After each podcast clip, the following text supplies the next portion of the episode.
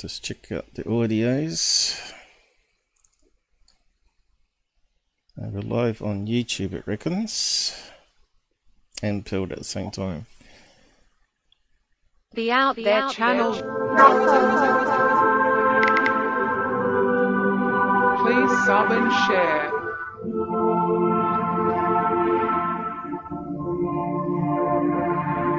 Searching for the truth.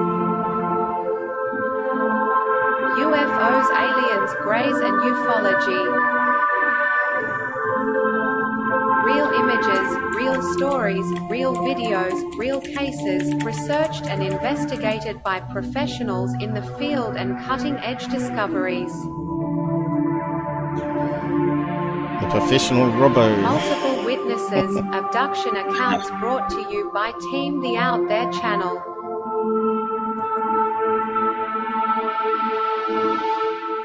Good to be back. Five, four, three, two, one.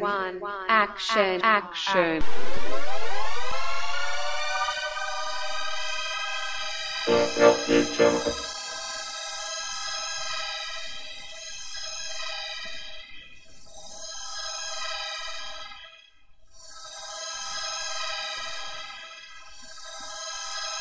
Uh, Sapping those shields in ufology.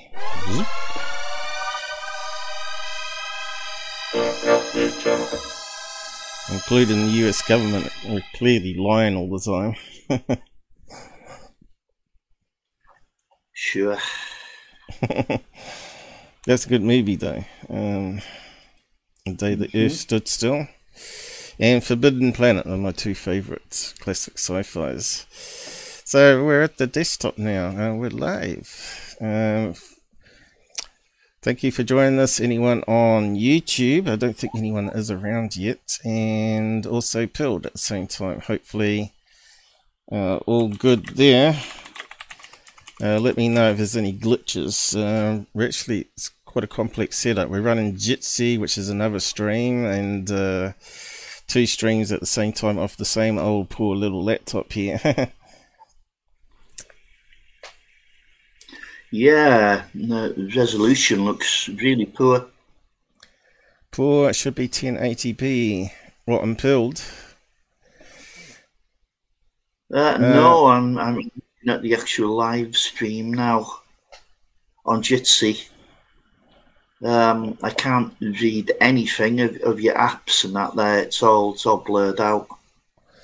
Um, I think we've solved this by dropping in and out on your end because you're on Wi-Fi, aren't you? So you- you're looking pretty good here on this screen. Uh, so it's not my yeah, end. I don't think it's anything to do with my end. I've never never seen it like this before. Anyway, let, us wait un- un- until Oh no, there, there was a there was a little error that popped up before. So just drop out a Jitsi in and out, and uh, we'll see if that fixes it. Um, Is that too hard okay. No, I think I can manage that. cool. Yeah, this is the first time we've done it this like this, so we'll see how it goes. I got plenty of bandwidth, so it, sh- it shouldn't be me that's the problem.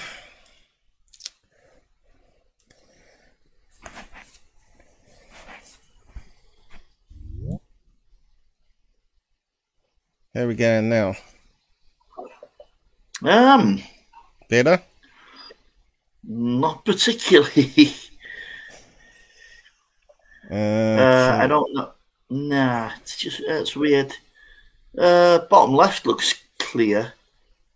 Um, Alright. yeah, um, side looks like a foreign language. Whoa, So can you read that? Can I hell? Okay, I can. Yeah, I mean, I can read the heading there, but I can't read the smaller text. No chance. Have you got Scroll YouTube down. running at the same time on your system? Have you paused it?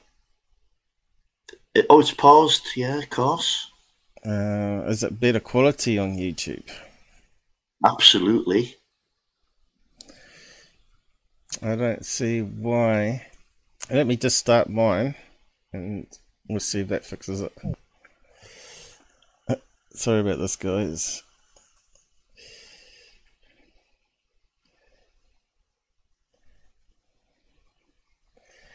We are going from the top of the world to the bottom of the world at the same time.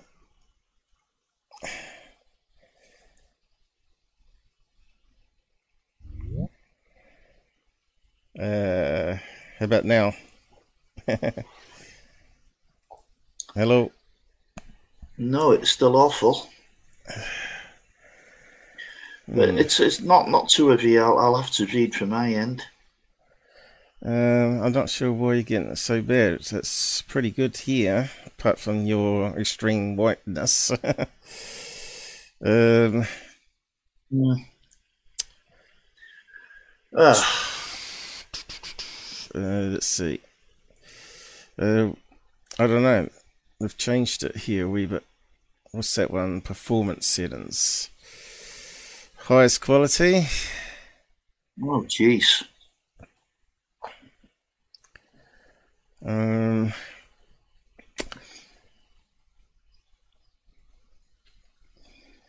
should be working all right. Mini cam. Yep. I don't see why it shouldn't be working. Um, perhaps run YouTube at the same time and see if it's any better on that on that other tab than directly off Jitsi here. I just wonder if you set yourself to SD somehow. Um, not sure how you do it in Jitsi though. Uh, Uh, YouTube's as clear as you like. it's good on YouTube, is it? Yeah. Um, so it's got to be Jitsi then. Must be forcing you to SD mode somehow. Security options. Um, invite people. I don't know. It looks like it's only there where you can scroll it down. Why not try it on Freefall? See if that works. Let's see. Best performance, highest quality. Has that changed it at all? I think that lowers Yeah. end. Yeah, that's degraded it. Degraded it. So that's definitely working then. Yeah. How about now? Check your yeah, one. it's still not. It's it's still not what it should be. Check your one up here. and Make sure. Um,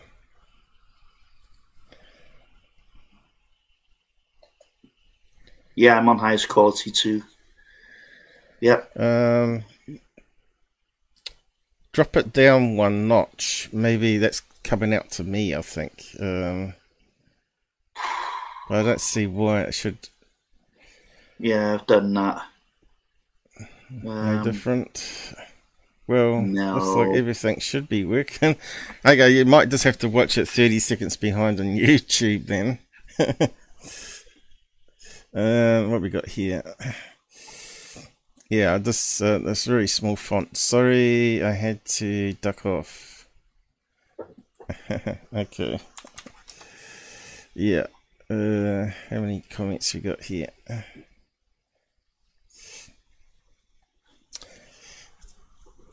Still no good there, Robert? Uh, I don't know what it's going to be like when you get a web page up. We haven't tried that yet. But um, I don't see it being the end of the world because um, I, I can read the end. Uh, so we're looking at that size font here, but I can zoom in even more, as you know.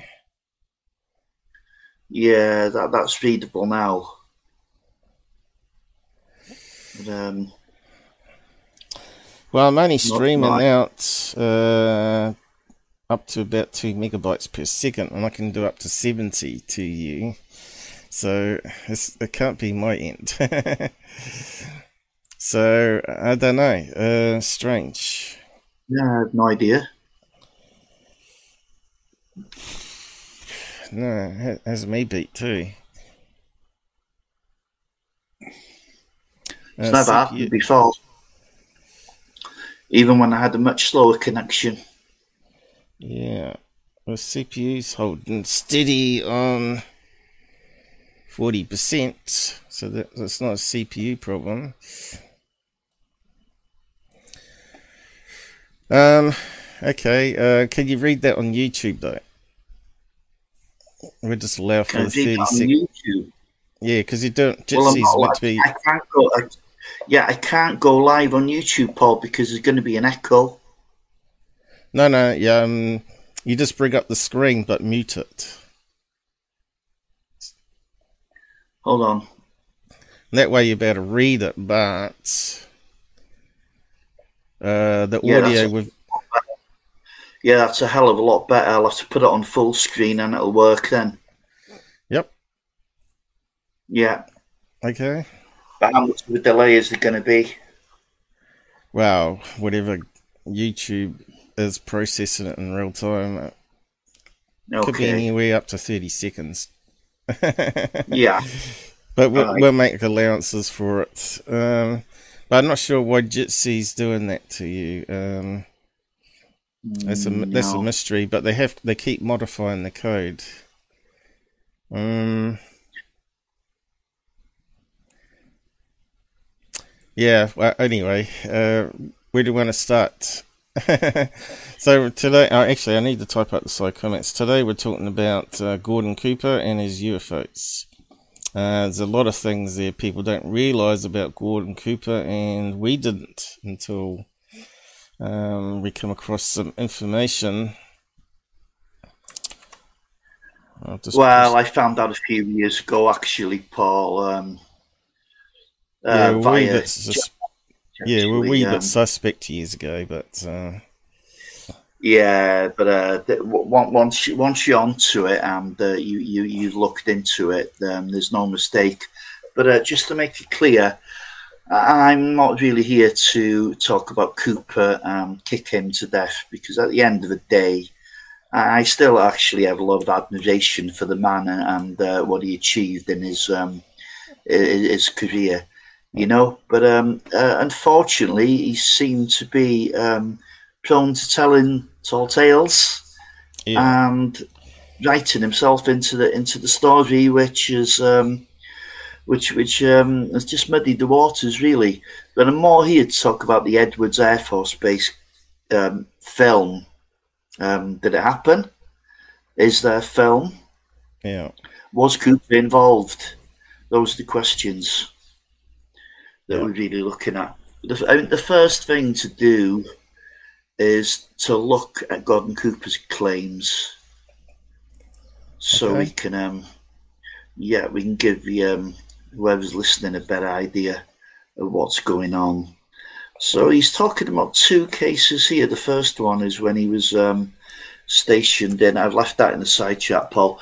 The first one is when he was in West Germany in 1951, and then he moves on to 1957, the Edwards Air Force Base case, or film, whichever you like.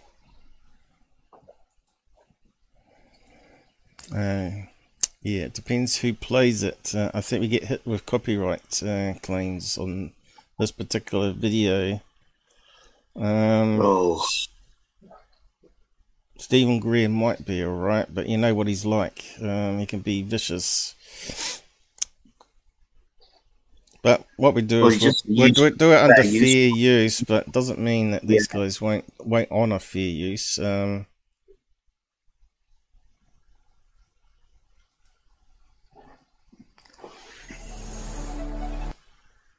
I know we've played these before, but um, yeah, not with me. Let me just skim past the intro a bit.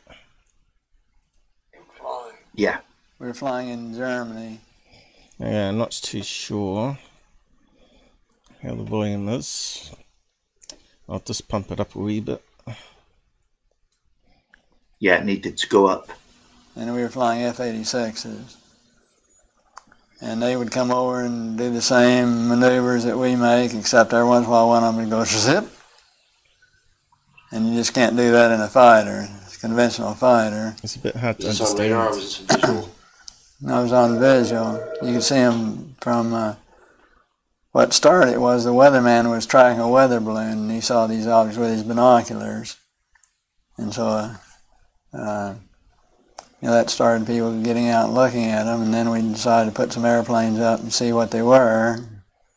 But we couldn't get uh, couldn't get to them. They were higher and faster. So we couldn't tell whether they were large and long ways away or whether they were smaller and closer in. It was difficult to gauge what their exactly what their size was. Oh, Kevlin. Oh, skip. I'll just There you mute it go. there. In uh, 51, about 1951. Do you think the Russians had that kind of technology back then? No, So, um, how close would you say you might have gotten to them? I mean, you definitely determined that there were objects I were don't under know. intelligent control, or was it? Well, yeah, they weren't just random. They were flying. Uh, they were flying fighter formations, very definitely under positive control. They're just typical uh, saucer shape, d- double lenticular shape, metallic looking. I think they were definitely piloted vehicles, each one with the pilot in it, and very definitely in communication with one another. But if you look at his uh, body language here, he comes across very um, truthful. He's, he's not doing the, the, the, the this side eye movement, Yeah. which normally is a telltale Um, s- s- s- uh, sign of making up a story, right? So it must be some The- truth to this, you know? Yeah, hold on a minute. This is the 1951 West Germany case now, and he's near Czechoslovakia. Uh, this isn't the Edwards Air Force Base case he's talking about at this moment in time. Mhm. Now, I read Leap of Faith, which I was told is, is a must read with Cooper. That's his book. Um, he's got a. He's got a. I didn't have time to read the whole book, but um, I certainly read um, a chapter on UFOs. And there's no way of doing any homework on Cooper's claims. He mentions no names. He's sometimes. I mean, as he just said there, it was roundabout so there's no way to check. You see what I mean? It's if he's lying, it's it's it's it's clever. Um, but there's no footnotes. There's nothing in the book where you can do. If you're a researcher, there's nothing you can get your teeth into, and that's a problem. And there's never e- ever with any any of Cooper's stories anyone to corroborate what Cooper is saying.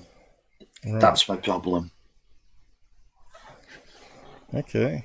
Um, I suppose Yeah, the older, older the older cases are really hard though, a lot harder than any modern cases, right? Not if you have specific names and dates. Hmm. You know, military Should be- records. m- A lot of that would be like maybe even classified. You know, still. But anyway, we'll carry on. They have flights of more than than four. They'd have flights of maybe 12 or 16. All across, and when they make a turn, they'd cross the flights in under, and they had to be in communication to be coordinated. Yeah, every once in a while one would zip off to the side, just do a lateral man- maneuver out to the side. Much as you, much as you, if you've ever seen the lights, the the UFOs that they found over Clear Lake, California. You seen those found? I have. How they'll sit there in formation and all of a sudden want to go. I think they were extraterrestrial pilots flying, no doubt about it. Well, that was Hey, Robert, you dropped off. I'm not sure. Yes, um, it, it was nothing to do with my end. Again, Jitsi dropped me off and I just rejoined. So I don't know what the hell's Um, going on. You must have a second account there in that case. Mm, let's have a look. No, I you- don't. You do. You have two two of yourselves. you got a ghost one and that one. I Really. just I just I just manually. F- Yeah, you got a ghost one. Probably takes a wee while for it to get rid of it. Probably. Oh, there we go. We'll just carry on. I was found, I was having some cameramen That's a question. Is it working better now though? found the No. installation of a of a precision landing facility we were putting in right on the edge of the dry lake. And this saucer flew right over him and put down three little gear and landed out on the dry lake bed. And they went out to, um, picked up their cameras and moved on out toward him filming. And he lifted off, put the gear back in the well, and climbed out at a very high rate of speed and disappeared. And so while I was uh, going through all the regulation books and finding out the number to call in Washington to report it, uh, I had them go over and develop the film. Well, if he's lying, his his body language doesn't show it. The time they got back with the developed film, I was on the higher and higher and higher level officer talking to me. Finally, with the colonel telling me to, uh, you know, when the film arrived at my desk, to put it in the carrier pouch. There would be a courier there at my office by that time already, and they'd arranged for him to fly in our base airplane back to Washington with these films and uh, do not run prints, et cetera, et cetera, et cetera. So we stuck them in the courier pouch. Did you watch the film? We didn't have a chance to run it. I had a chance to hold it up to the window and look at it. It was certainly a good film. Good close-up shots. Good close-up shot. Nothing like I'd ever seen. Double lenticular shape. Same. Didn't have a Good cupola on or anything. It was uh, pretty much the same basic shape. But this So Cooper said it landed and there was a landing gear. Well, it's not what the, the it's not what the uh, photographer said. I can tell you that now. Anyway, let's roll it on. Yeah, just saying how wait to And Tommy. He's joined us. And so, So, oh, good, excellent. Hi, Tommy. Uh, also, oh, I forgot what I was going to say. Now you, you stalked over me. Doesn't matter. Carry on now. uh, you're talking about um, Yeah, sorry. Also, yeah, he doesn't name the photographers, does he? no. And in his book, A Leap of Faith, yeah, he gets the date wrong. He's a day out, Ah, which led people to believe that there might have been two films on two separate days. But I question that. But anyways, right.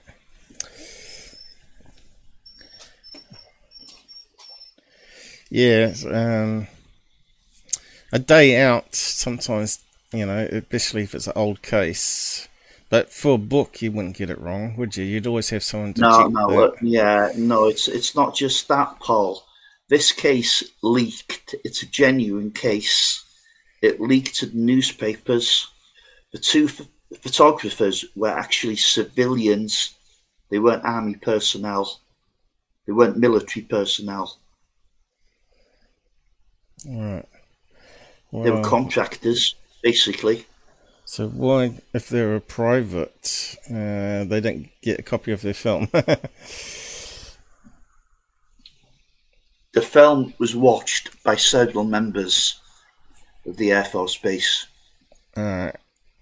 But there's no proof of that, though, is there? Um, we haven't had anyone come on well, camera to say they were well, there when it happened. First-hand testimony, Paul.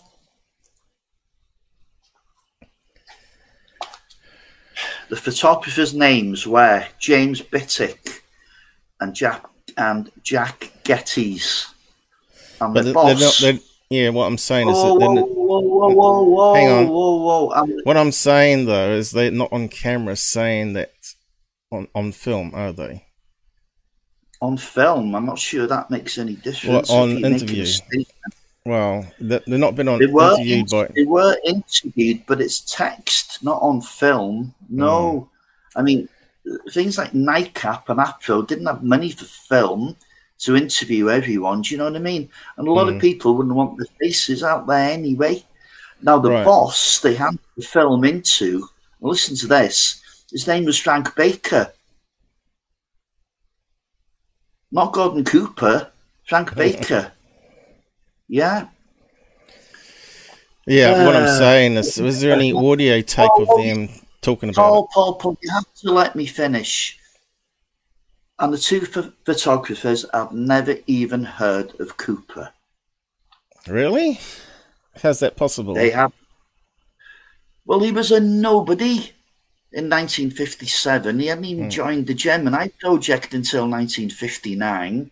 It was a long time before Cooper Right. was was a, was a famous figure. Hmm. Okay. He would have been he would have been 30 years old at the time. Nothing special at all, as we'll see. Hmm. This time I was involved in the research and development and doing very classified programs myself, you know, at the test center. So I knew that we didn't have any vehicles of that kind, and I was 99 and 9 tenths percent sure that the Russians didn't have any of that type either. So it certainly, there certainly was, at that point in time, there was no doubt in my mind that this vehicle was uh, made at some other place than here on Earth And you send it on just like you ordered to do, and uh, you know do what they tell you what what they tell you to do. You know, I was working at the time. I was working on a little program that nobody knew about. We were not allowed to discuss with our family or discuss with anybody. And that was the U2 program. So, so it was uh, in the same category, really. In my opinion, I think they were worried that it would panic the public if they knew that someone had vehicles that had this kind of performance way back right after World War II period of time. So they started telling lies about it. And then I think they had to cover another lie, you know, tell another lie to cover their first lie, and now they don't know how to get out of it. Now it's going to be so embarrassing to admit that all these administrations have uh, have told a lot of untruths that it's going to be embarrassing to get out of it. Do you think they want to get out of it?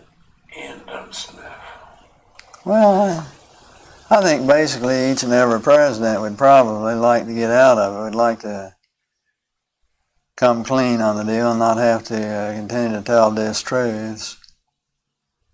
Eventually, when there's going to be something happen that uh, that will make all of them have egg all over their face, and they're going to have to admit that the, you know, they haven't been truthful at all. I have a good friend who's a commercial airline pilot. He's had about Man, he's really hard to understand sometimes the way he talks, huh?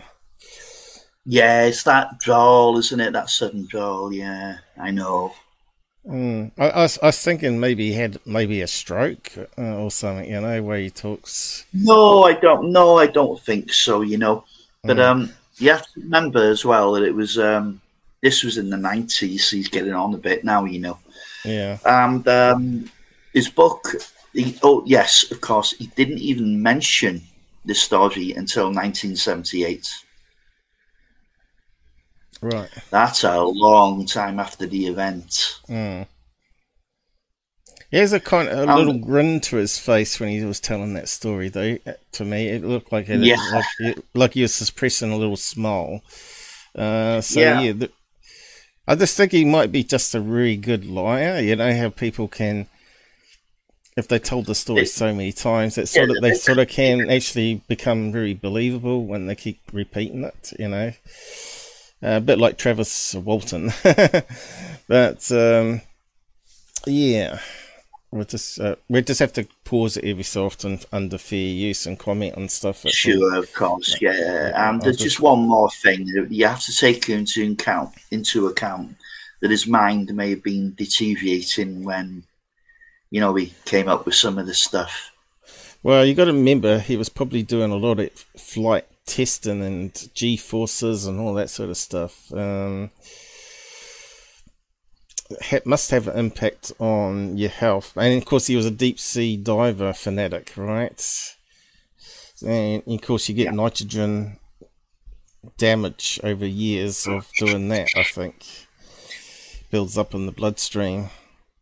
But yeah, um, we got uh, another comment on Pilled there. Uh, what's it say? What's up? Uh, yep, we're just covering Gordon Cooper and his UFOs and the wee little lies here and there. And some of his past that sort of come up. Uh, but we'll just carry on. The three there in the occasions where one is pulled right up alongside his wing and set in formation with him. Hang on, it's got And he's on a major airline. And, and it, but the airline has a policy that uh, their crews don't ever talk about UFOs. McDivitt had one sighting. You know, and on each and every flight, you had your flight plan that was out in every hour, every day, hour, minute, and second. And at a certain time, particular time, if you looked to a certain degree azimuth, at a certain elevation, you would see a bright object or see some kind of an object because we track all this space debris. And so we knew where an awful lot of it would be and what you'd expect to see. But he saw this one thing shining out there that was not listed on his space debris chart. So he decided he'd get a picture of it. And he did. He got a picture of it, but of course it was bright, metallic, and just it glinted so that all you got are just the bright glint. You can't really tell any details what it was.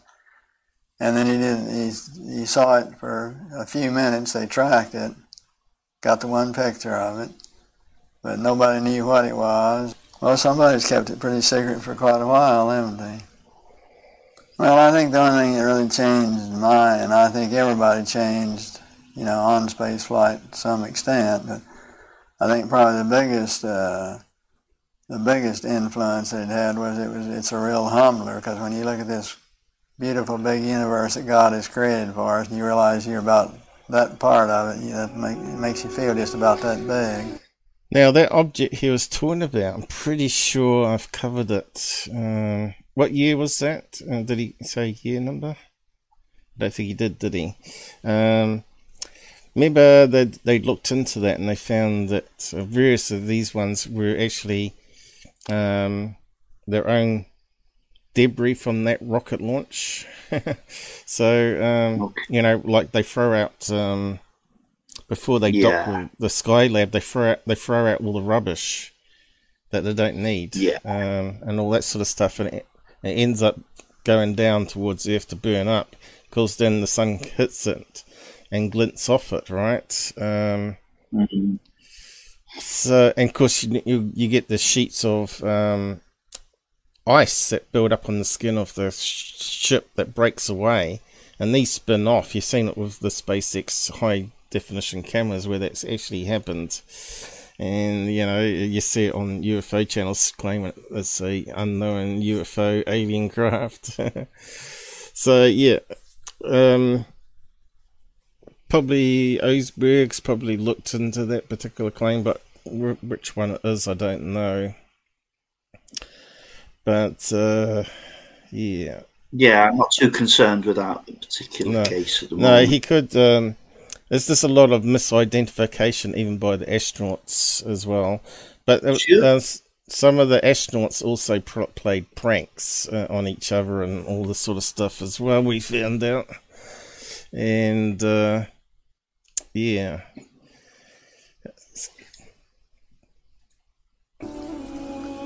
Sure is. Uh, sure takes one down a few notches. they got damn music.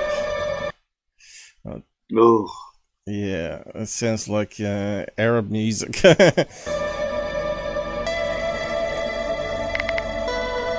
we got a message. Probably Actually, they were very favorably received at the UN, and Kurt Waldheim was very uh, interested, and he, he agreed that he thought it'd be a good idea to form a committee to, and to do the investigation at that level. But nothing ever got done. Kind of typical of the UN, you know. It was they talked a good game, but uh, never got around to doing anything about it. By NASA's own figures, there are some 400,000 other planets out there that could be habitable. Well, And I just can't believe that God that. would habitate this one planet only and leave all these others barren. In my personal opinion, based on no facts at all, I just feel that we're out here in the hinterland of all the galaxies. Way out in the stick.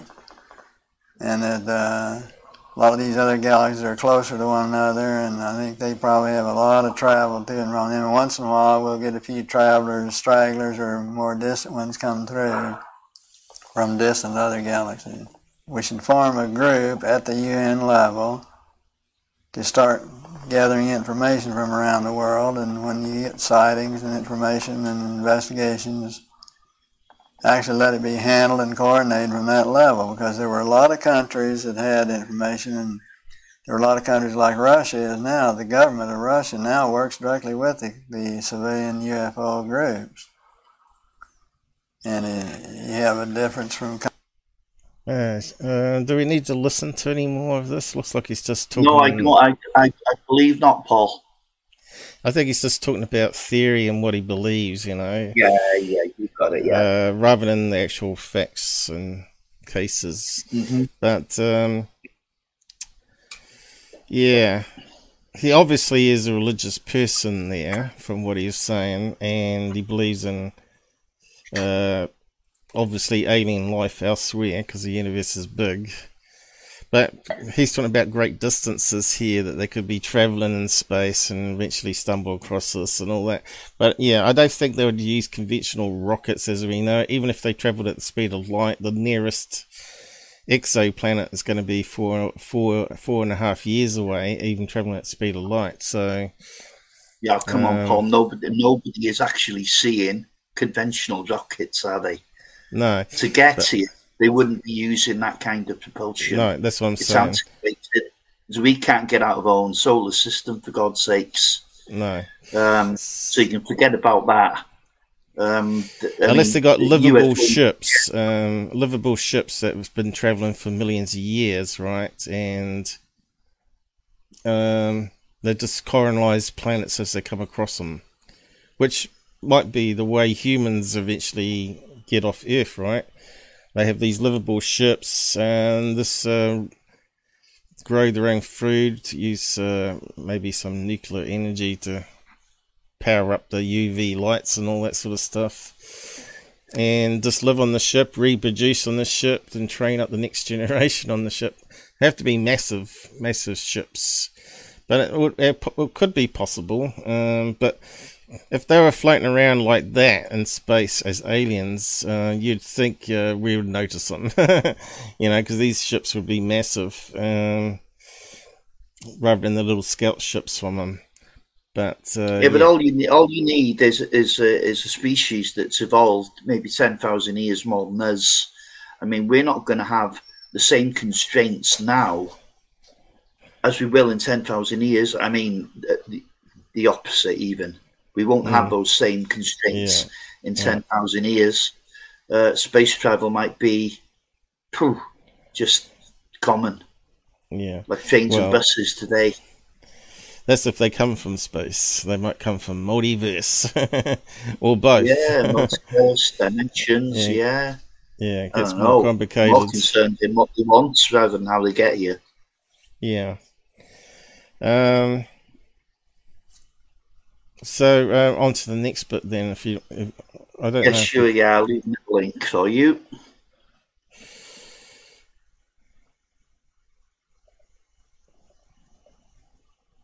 Where are we now? Ah, yeah. Is it a video or is it something to read or what?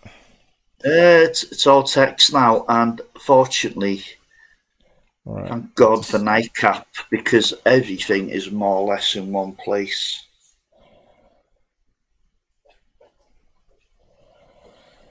Yeah. Uh, copy link.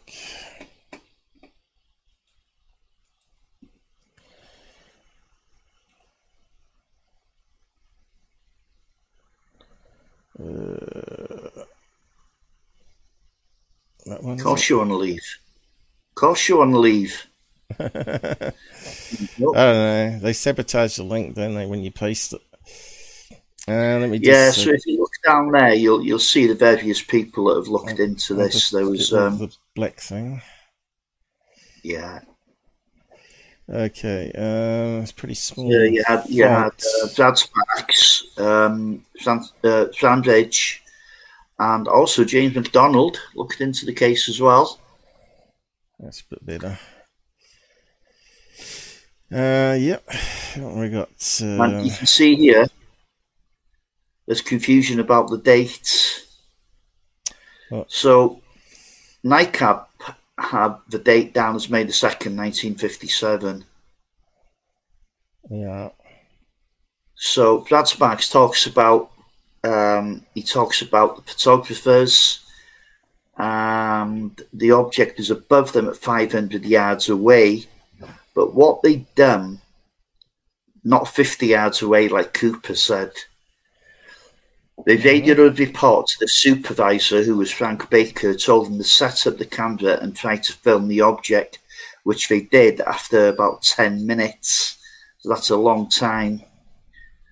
They photographed what they described as a golden luminous dome saucer shaped object with holes or ports around the dome, about 100 feet in diameter, about one mile in the distance to the northeast. Photos show multiple objects. Yes, there's stills from the video. You know what that sounds like? That sounds like those um, those patents that we found across where it's got the jet engine holes going around all the outside. It sounded like an experimental craft. Um, well, it made no sound, Paul. It made no sound. No. Ah, okay. Okay, Age also says this is McDonald case 41. The implications of what Cooper said on camera is interesting if true. Um, in 1957, when Cooper was 30 and a captain, he was assigned to fighter section of the Experimental Flight Test Engineering Division at Edwards Air Force Base in California. He acted as a test pilot and project manager, but nowhere in the documentation below is Cooper mentioned.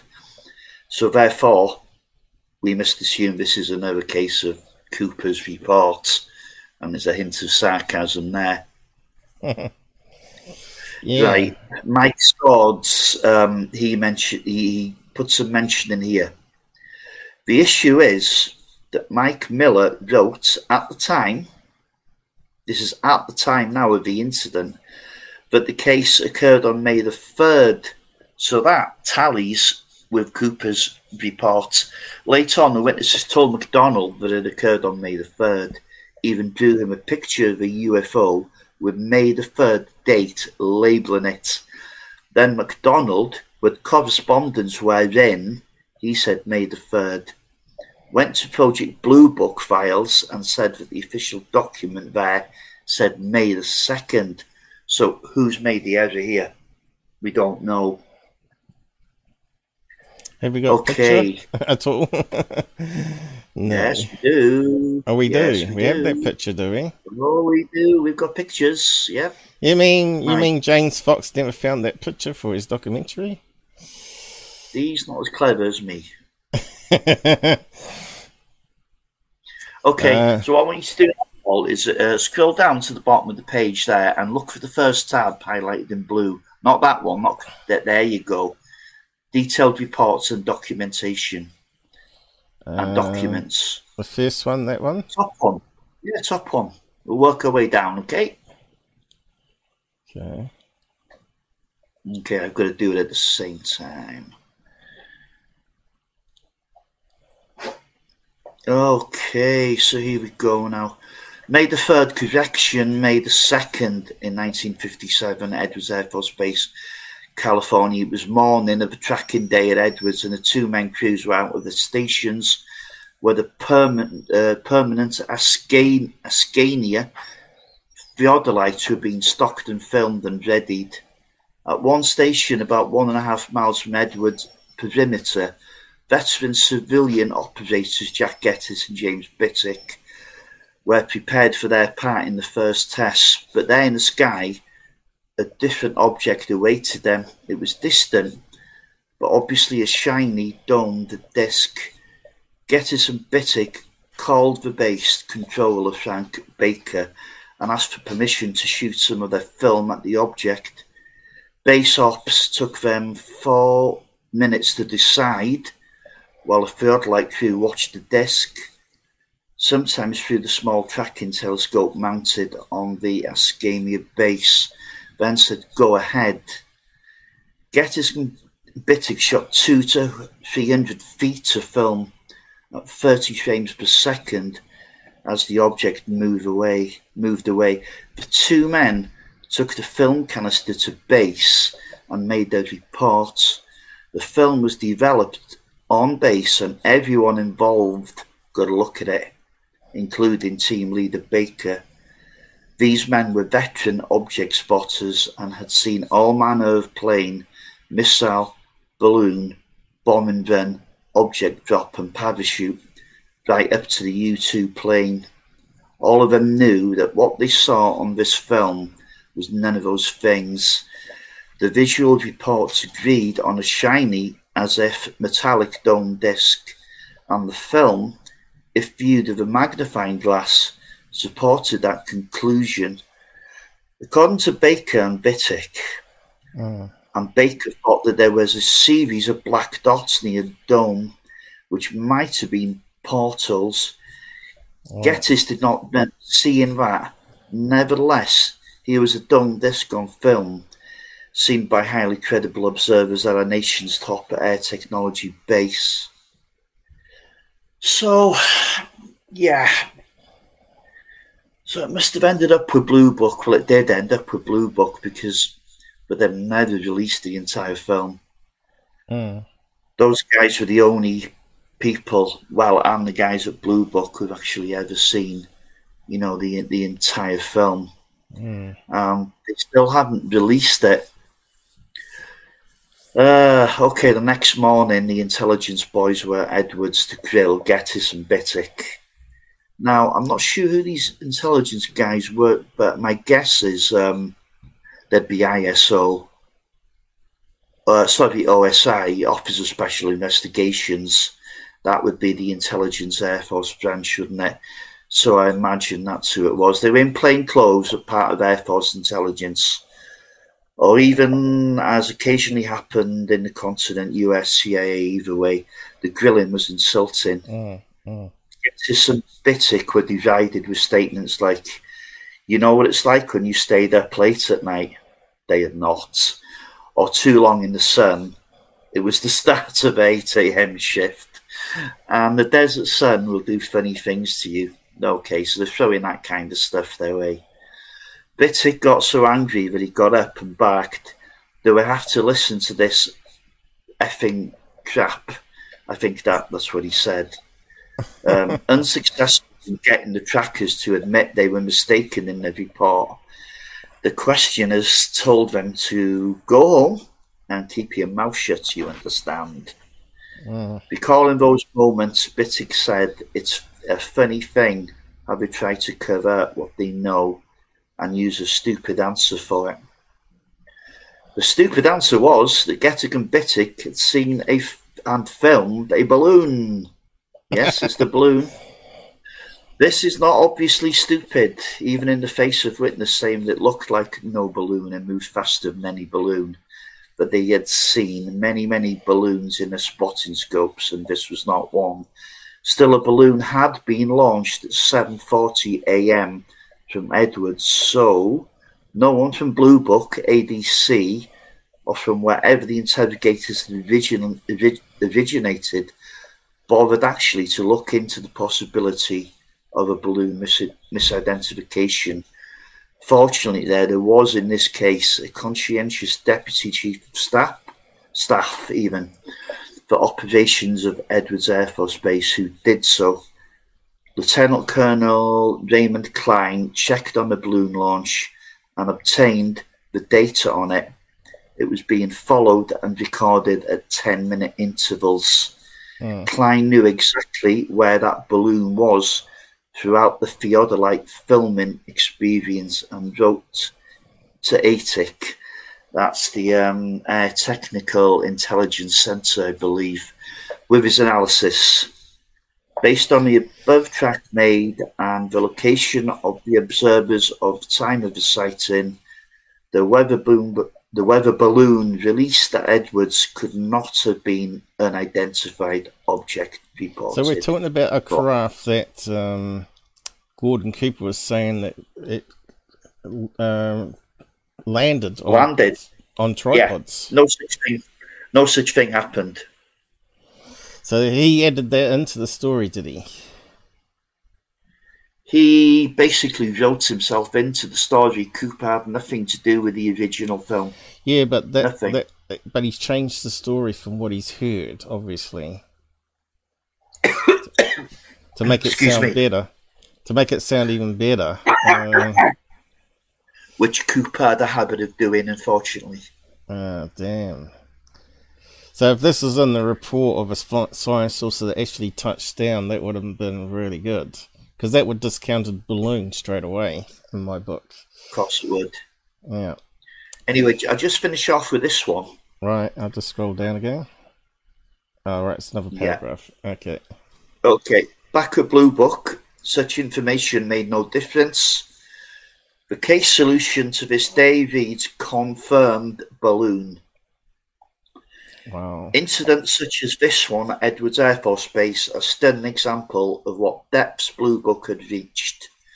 It was doing something, but that something had nothing to do with the nature of UFOs.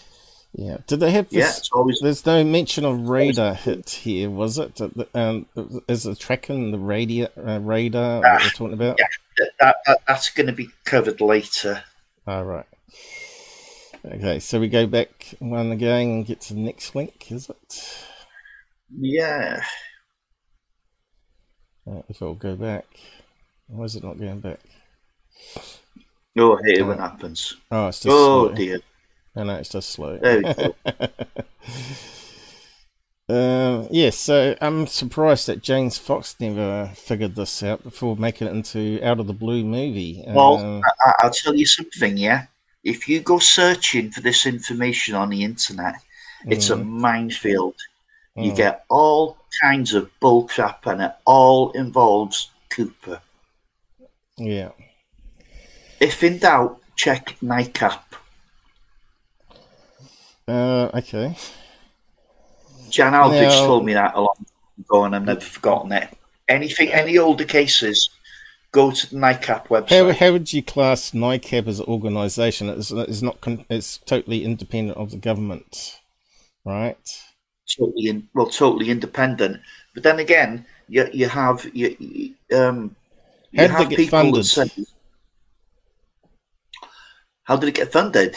Yeah. Donations, donations." So it was like an early MUFON in that case.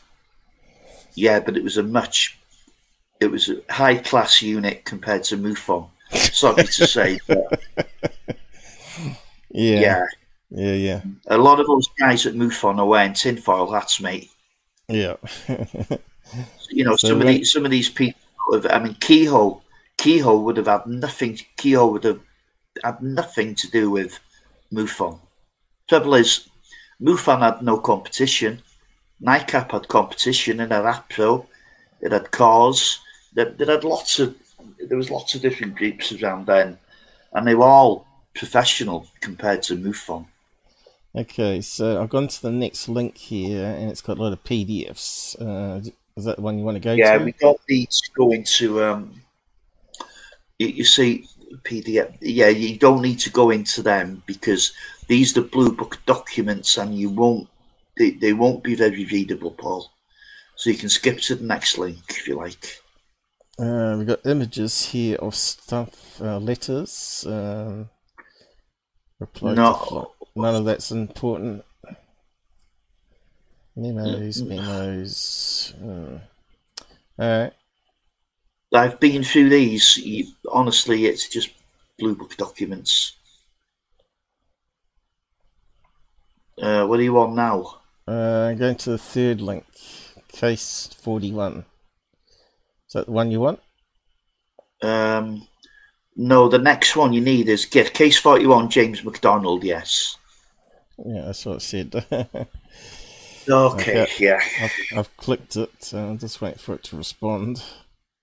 Yeah. It's, no, it's it's it's all right. I'll read it off my own screen. You know. Alright. Okay, James McDonald. Occasionally, one could argue UFOs ought to come into areas where they were, where there were persons engaged in photographic work, who were trained to react a bit faster and who would secure some photos. One such instance um, evidently occurred at Edwards Air Force Base. Okay, he's repeating the same thing. Since now we're on duty, the first shot down square. It was moving away from them, seemed to glow with its own luminosity and had a hazy, indistinct halo, halo around its rim. Both mentioned the number of shots taken is uncertain. Gettys thought perhaps 30. Ah. The object was lost from sight by the time it moved out to five miles or so, and then they did not see it again. They, dr- they drove onto the base and processed the film immediately. All three of the men I interviewed emphasized that shots taken at the closer range were very sharp, except for the hazy rim. They said the dome and the markings or openings showed in the photos. The photos were shortly taken by military authorities and were never seen again by the men. So th- there's no video here. It's, it's just it's just photos. Hmm. No mention No, it, it, it, it didn't it? Yeah, it just says uh, photos. Mm. Yeah, okay. It, it does say that here, yeah. The photos were shortly taken by the military authorities and were never seen again by the men. In a later session, later that day, Bitkin and Informed they had seen a weather balloon distorted by the desert atmospheric effects. So An we interpretation haven't got a video it. tool. Mm. As they stated to me, the weather balloon being released frequently there and knew what weather balloons looked like.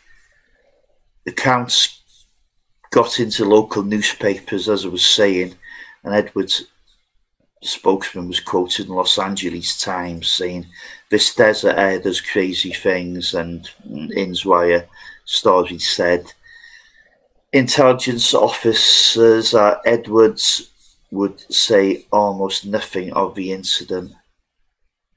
The discussion, I have not seen the photos alleged to have been hmm. taken in this incident.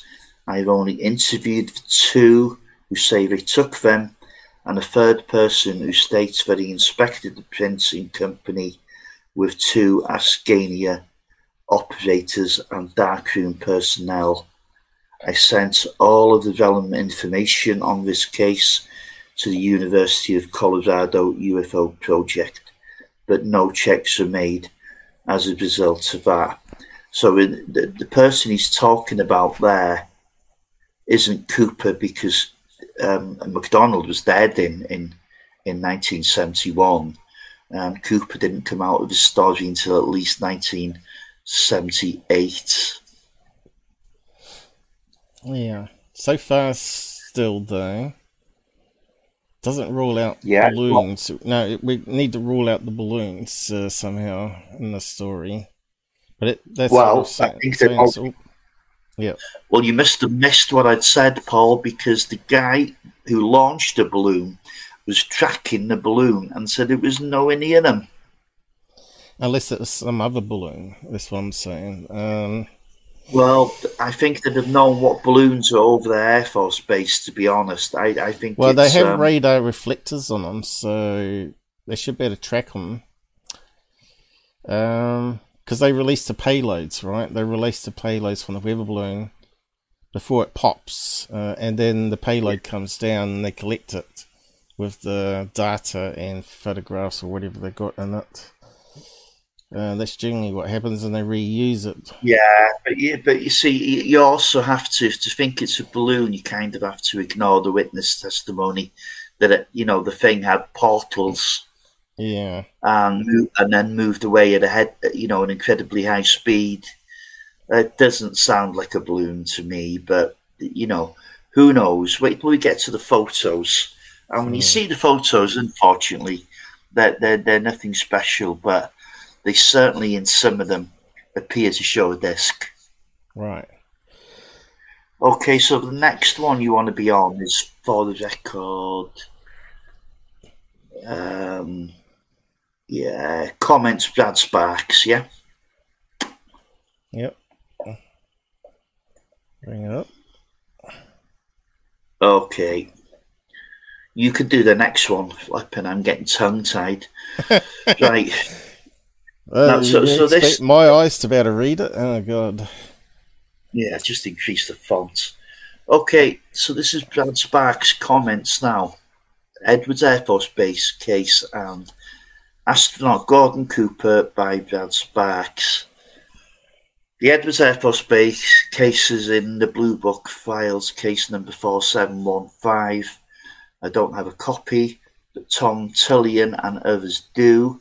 It was Tom Tulien had done the original interview with the, with the two uh, photo guys. McDonald discussed it in his 1968 House Science and Astronautics UFO Symposium testimony. Inverlong submitted document of the case 41.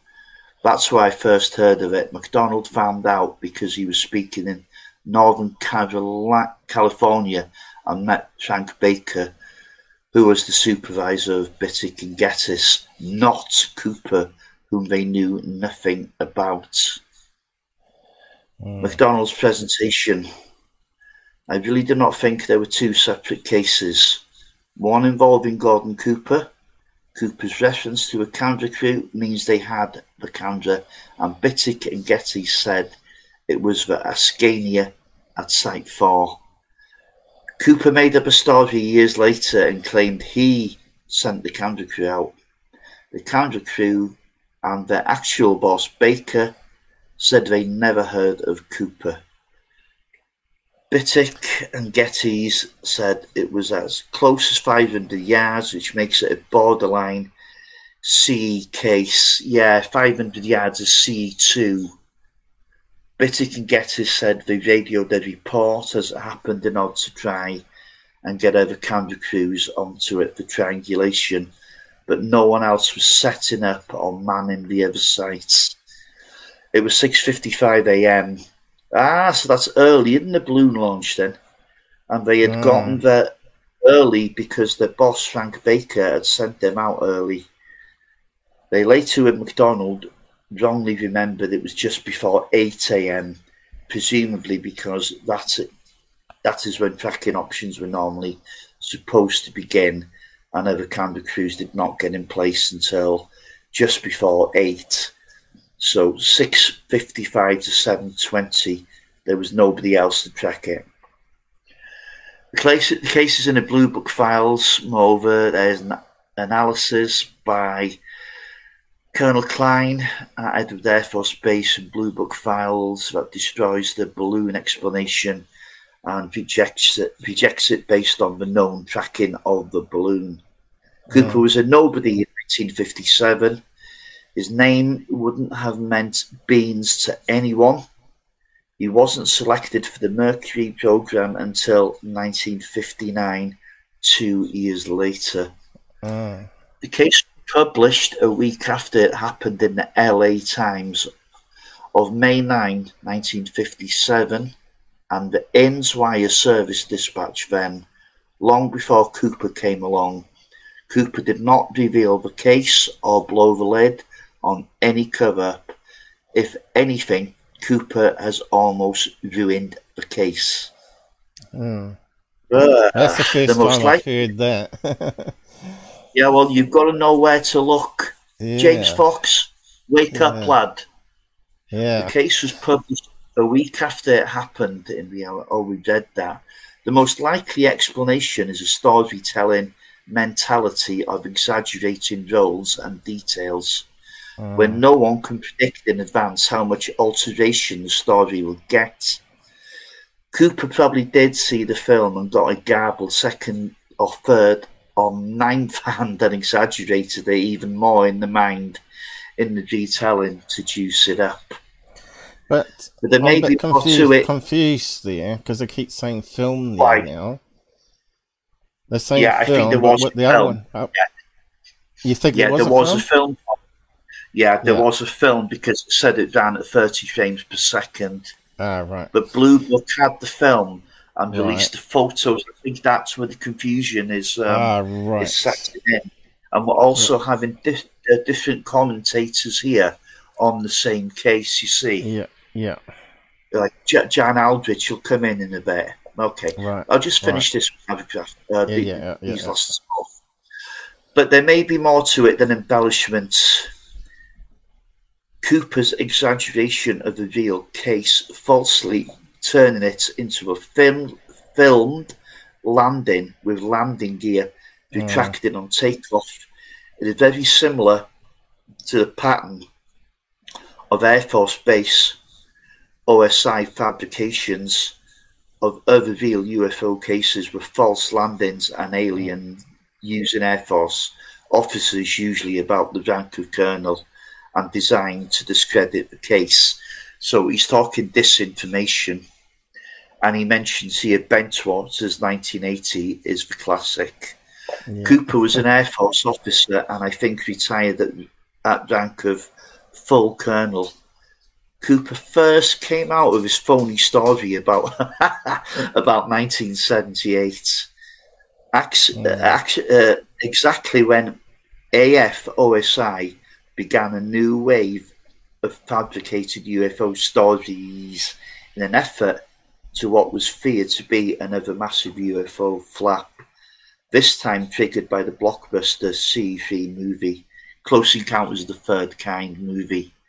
So yeah, that, that- that's that's an interesting um, angle of view, isn't it? That it that, that Cooper could have been fed this information and he might have actually known nothing about the case at all. Right, right. Yeah, so he might not have been lying. Yeah. No, No, No, that's no, why. no, he that's why I said to you on on the interview, he looked so body language believable, even though Yeah, he he had that sort of little grin. Oh, it. Yeah, I th- I think that's more right. He, he was fed disinformation, and he's just repeating. Hmm, Yeah, hence his body language is good, but I haven't quite finished Cooper yet. no. Anyway, Edwards Right, Air there- Force he has Base- got a he has got a past, and I I, I got the web page Yeah, up yeah, there, yeah, but I will leave that to the end.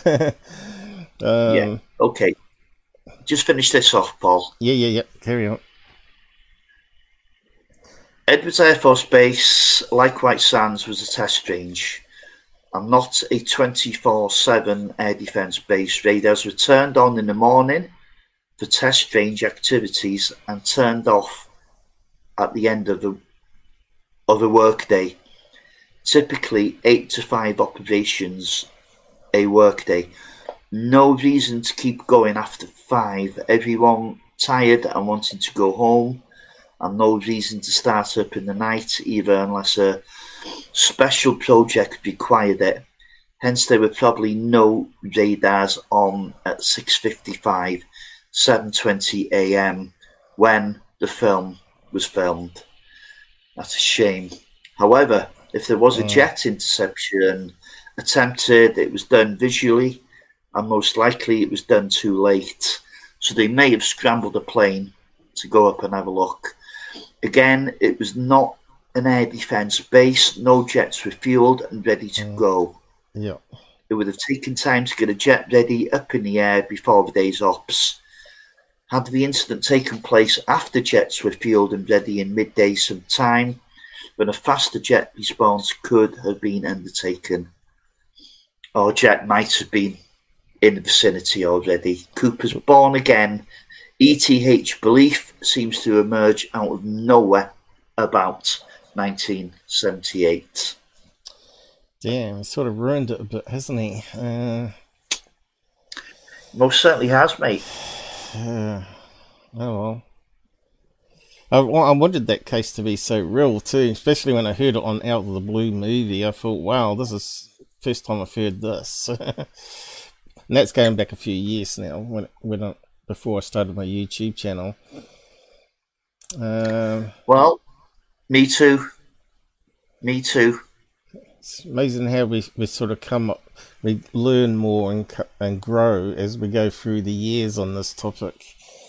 And, Oh, and- Paul, there's there's there's so many cases now that I used to think were the real deal, and Yeah. now I haven't got a moment's time for them.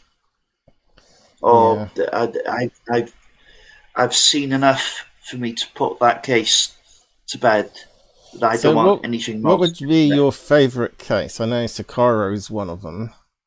Oh no, no, Cosmo isn't one of them, Paul. It's it's nowhere near. Absolutely nowhere near. I would have thought No, the it's- Phoenix Lights was the most interesting one until we heard about the flares and all that sort of stuff. That's Um, doubts, doubts in it. Not for me. Um, okay, um, look, there's there's too many to choose from. Um, the Coyne helicopter incident certainly well up there. Uh, Mansfield, Ohio, 1973. Uh, another case from 1957 was Levelland, Levelland, Texas.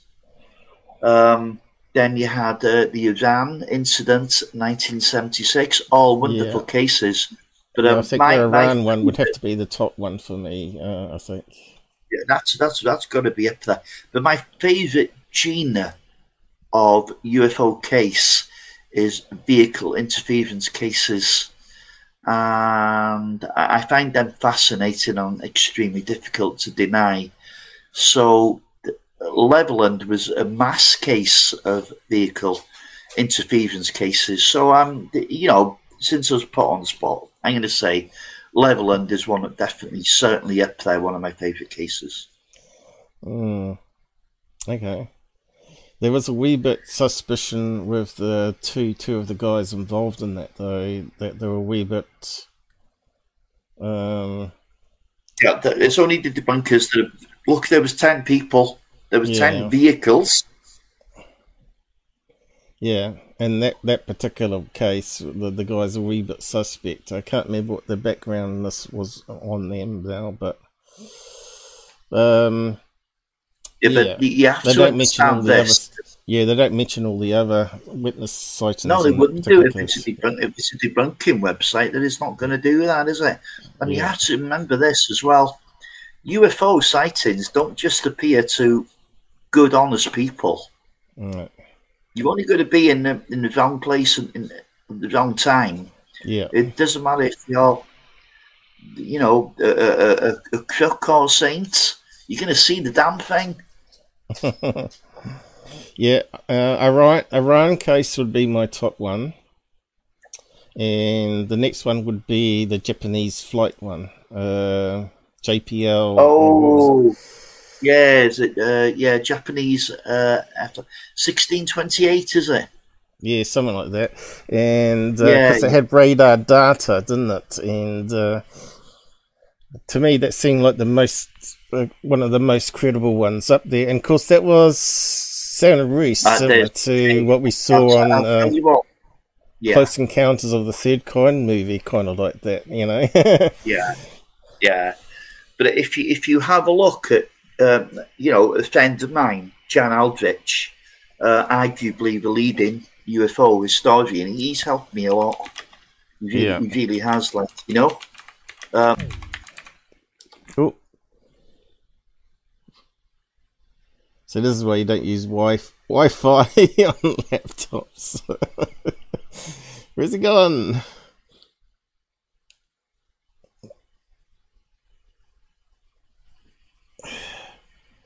Looks like the men in black have sabotaged us again.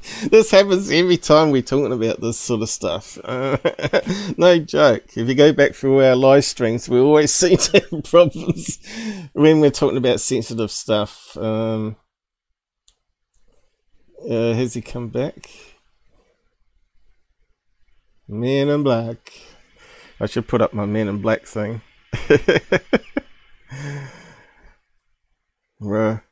While we wait, uh, let's see if he comes back. Maybe he's lost internet.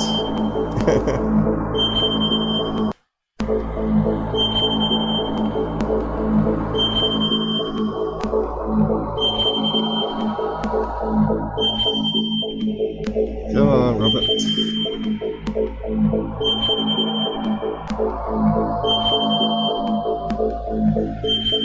I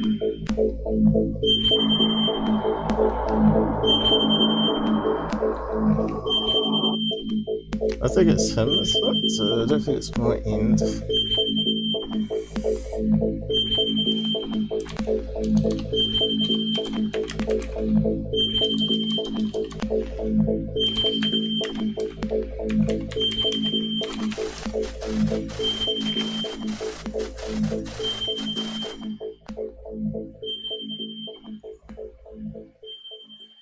And let me just check.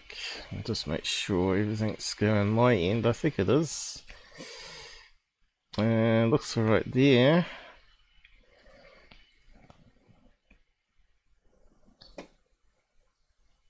Uh, he'd be normally on the side chat though. Um, he was having wasn't having total problem, right?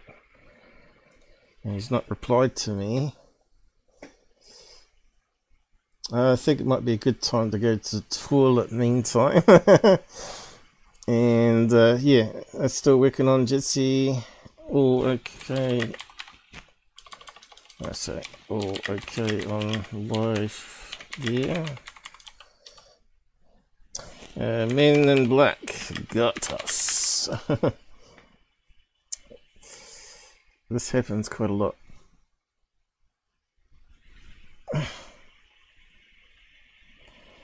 Uh, does Gabba still come on with you? No, he's been banned from Discord. I'll talk about it next live show. Um, you know how much I debunked UFO Man and all that? Well, he ended up being a special guest on UFO Man's channel, and that was uh, that was it for me. I'm afraid. Uh, there's no no coming back from that. he was talking about all the sorts of stuff that uh, I have ex- um, debunked with him. Uh, like the the Chinese hut on the moon was actually a rock, and I blurred it right, and it formed the same H pattern. But he's on UFO Man saying he believes that they filmed just a rock and said it was a rock. so I give up. uh, be be right back. Toilet. I need to release some pressure there.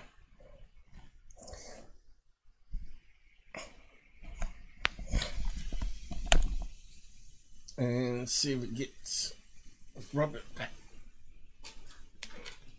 I might be texting.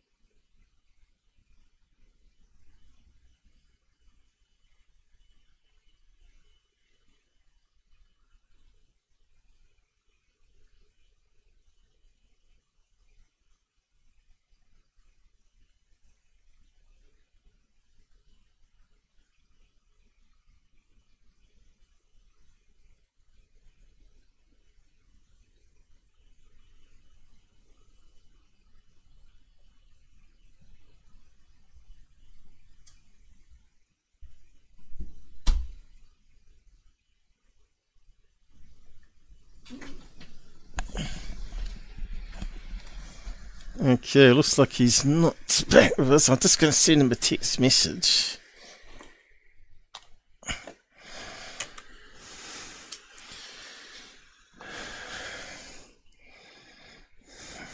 Let's at least using something different.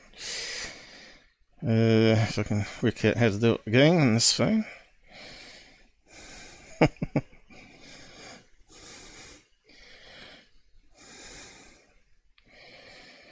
Uh,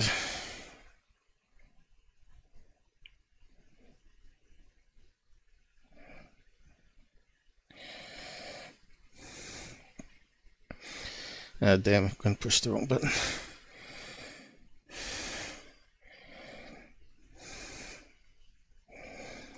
Uh, we always have these problems when we start talking about real stuff. Ah, right. He's just sent a message. Uh,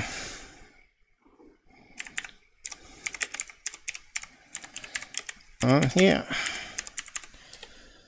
All right. Let me just restart that. And see see what's going on.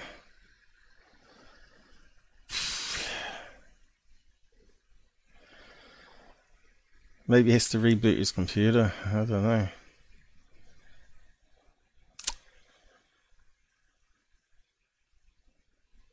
What's going on there? Hey, we might have him back. Are you there? Robert. Oh, Robert. you got me back. Yeah, I just closed it down and restarted. You know how you had Yeah, sort of here. like Can you hear me? Yeah, yeah, I can hear you. As I thought, oh, here we go again. We always get this whenever we talk about sensitive stuff like this. And we always have this this major dropout. It's like Men in Black are trying to stop us talking. you know, I laugh every time it happens.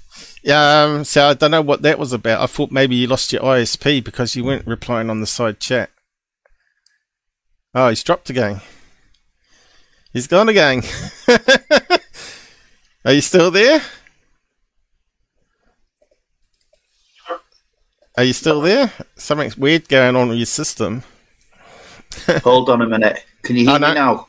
Yeah, yeah, that's better. In fact, you might be a bit. Whoa! What the hell happened? I don't know. We got interfered with. it's hilarious. It is hilarious. Um, anyway, we better check your audio level. I think it's good. Uh, say hello. Hello. That sounded really strange. Say that again. yeah, I was. Hello. All right. I thought maybe that maybe uh, your voice got uh, mod- modified there. that was hilarious, though. Hey, yes, Yeah. has joined us meantime. hey, mate. Men in Black just got us. Oh man. Okay. so I forgot where we were at. Um, it's sort of getting into it, weren't we? Um, don't worry. Don't worry. I know. Okay. So now, if you go down to hang on, let me just get back to where we photos. uh, you want us to go to the next thing. Yeah. Um, I'll just say, I'll just put up uh, Yaz's comment here. It's kind of hilarious. Is that we can still? Uh, let's see. It's a wee bit slow there. Yep, still coming up. Cool. I did think it was my end. I don't. I don't know what that was about. But yeah. Well, it was a good opportunity for me to go to a toilet anyway while we're waiting. I did put up the Men in Black thing, uh, the, the the Men in Black uh, outage thing while I went to the toilet or whatever before I went to the toilet. So we want to go to photos. Okay. Uh, back into the groove of it. Plate uh, six eight nine. yeah. Okay. Oh no, it looks like the Tic Tac. uh, Yeah, Is- it does, doesn't it? how'd they scan that in? No. Let me just zoom in a bit. Okay, we got a lot You're of not I'm dirt. Yeah, we got dirt and it looks like hair or something on the plate or scratch. Yeah, it could be just that the film is old and deteriorated. It doesn't look like a balloon, mate. Uh, well, I mean, Blue Book tried to say it was deflating. No way. No, unless it's flying No. horizontal. Unless it's in a strong wind and it's flying horizontal, then you could say uh, that it's the pear shaped slightly here and it's going this direction. But yeah, that's no balloon. In fact, I would say that's very close to the 2004 image, right? The, the Tic Tac, which is uh, the best uh, footage we've got from the government so far. Well, let's go and have a look at the next one. Yeah. You know me, I always call a spade a spade and say my mind on what I'm seeing on the Yeah, screen. no, yeah, no and problem. I'm saying that's no, not a balloon. And that one there either. It's definitely just like uh, what uh, Fravor was saying. Looks like a white, long tic tac. And I'm not sure how you can convert the size from this. But uh, maybe use that there somehow with the pixels. Uh, the film I'm not very good on, but digital. Because it's it's it's a 1957 film, so the quality, you know, theodolite, uh, it's going to be that good, is it? You know, the more you zoom in, it's pixelated. Well, believe it or not, even back into the first films on eight, uh, 16 millimeter film, uh, is equivalent to f- uh, higher than 4K. It's actually like 6K image. So they could go back to the early, uh, you know, the hand wound ones with 16 millimeter, and they actually uh, master remastered that into full um, 4K video uh, nowadays. So it just shows you film has a lot of pixel data there, but the problem is Okay. film suffers from chromatics where the colors fade, and uh, it also suffers from storage problems where you get dust and uh, scratches on it. Okay, let's have a look at the next frame. I suppose they're all going to be pretty much the same. Well, the last one is uh, totally blurred, useless. That one's this one's got a little bit more. Right, it's got a slight, slight tilt on it, but definitely no Yeah. way is that no way is that balloon. I would say it was a disc though, but um, definitely looks more like a tic tac. Uh, I'm not sure if we can probably save that and run it through some video processing. It might be worth a try. Um, maybe But wait at the- there. But wait Maybe- there, I have better. you have better. Yeah, well, you get me Yeah. the best one you think, and we'll look at it. Well, I went digging. I found Oh, this. what's this one? The last one. The last one. Oh, it's blurred to hell. Is that from another camera? Has to be, doesn't it?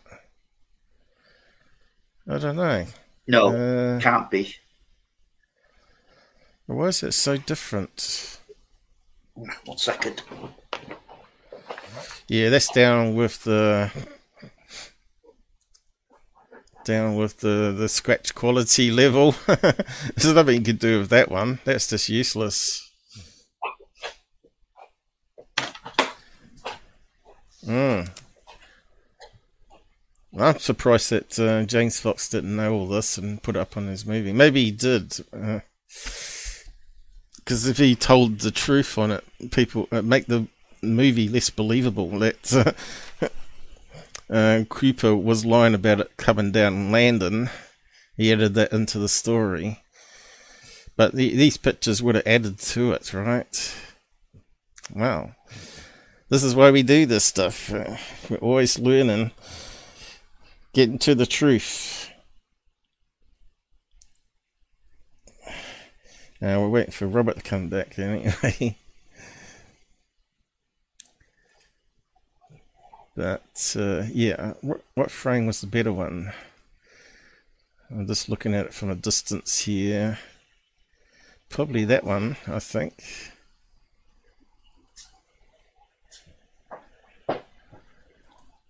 Probably that second one would be the better one. Let's just save it anyway.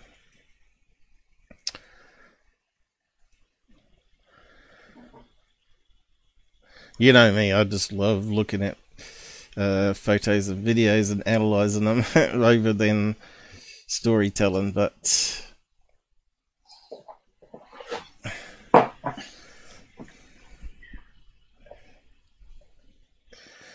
Okay, I'll leave another link for you. okay, I've just saved that one because that was the best frame out of all four of them. Yes, sure, of course.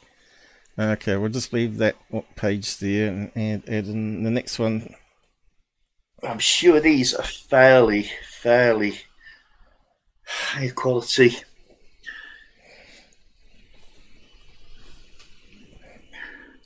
Yeah, yeah, yeah. I found them in the uh, the Internet Archive, Oh, right. and it's most certainly the same film. Most certainly, one hundred percent and it actually says it's coming from the U.S. Air Force Blue Book. So there's no mistake that these are getting mixed up um, with anything yeah, else. Yeah.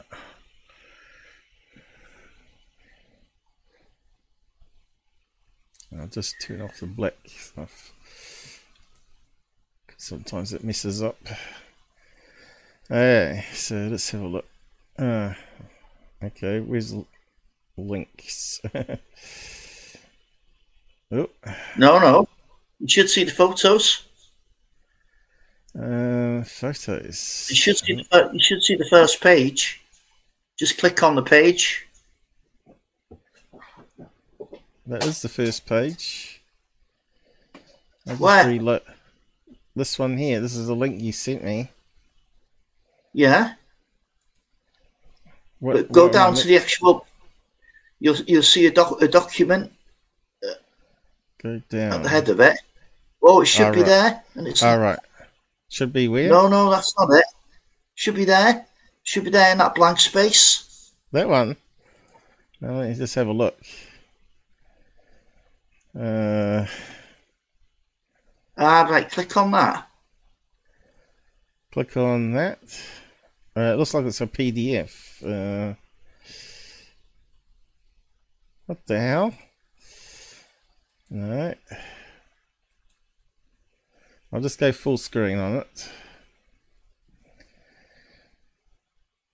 Whoa, it's not showing the images. Oh, there meant to be images there. Yeah. Uh, what's going on, Robert?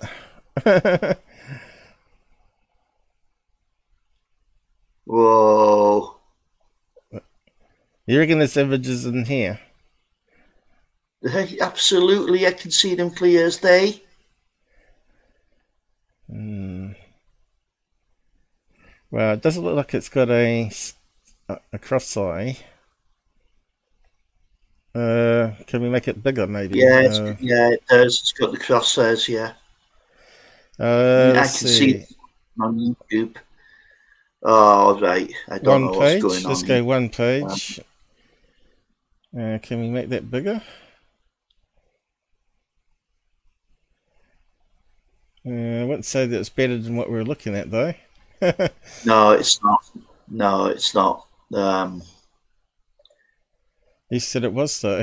so, yeah, if you keep going, keep going through them, you'll see that the last five are really good, and one of them does look like a disc. In fact, a couple of them do. Go to the last page. Now, that one does look like a weather balloon there shape. Yeah, yeah, that does. That could be a balloon, that. But it's so blurred out that it's impossible. But it's not a not a tic tac shape. Um, you sure it's the same video? Uh, Yeah, yeah, yeah, yeah, yeah, yeah, yeah. Go to the end.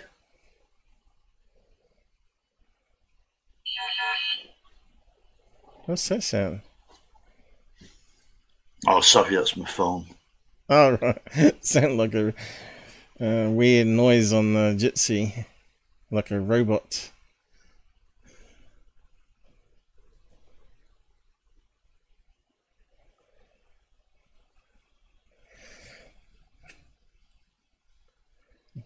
Well, it does kind of look like a squashed out, uh, squashed downwards balloon so far still.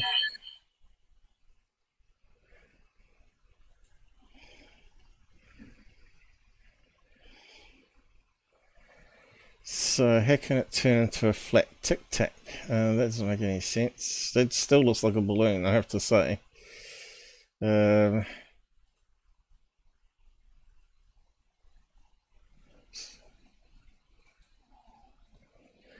like a weather balloon, um, maybe a high altitude balloon, even. Jeez, Are you seeing all the pages here, Paul? I'm seeing different to what you're seeing.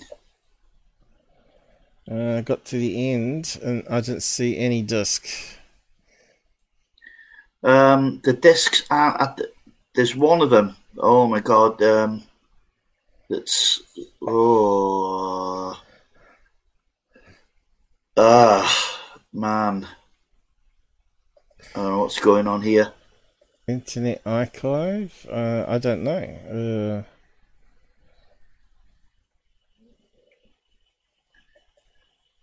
Uh, You sure you sent me the right on. link?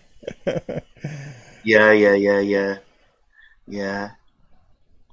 Um, I'm trying to get an exact point. I don't know if this will work.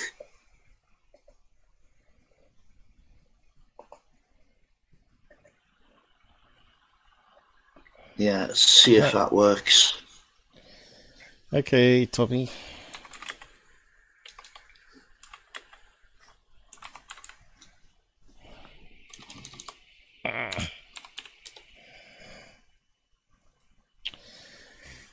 Yeah, it is a bit of a social error, error for UK people. I'll just create another tab then.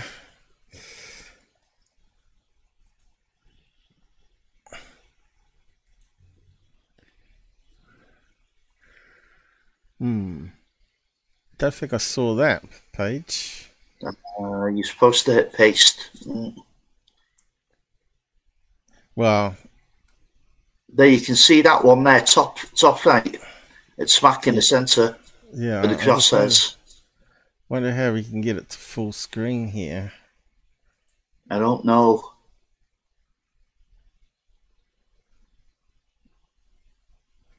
Well, let's come up different. Uh, what's the difference here? 73. See, it's a different number. This is a different number, see? There you go. You sent me uh, a different number. So that must be the No, disc one. Yeah. Let me just have a look through all of them.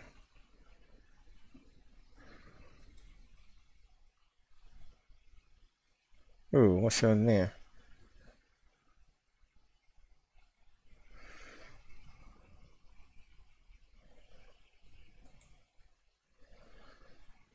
No idea what's going on with them. And there you can see more than one object. I'll just make it big, bigger again. Uh, let's see. Uh, what's this? Toggle full screen. Okay, let's go there. Oh, that's better.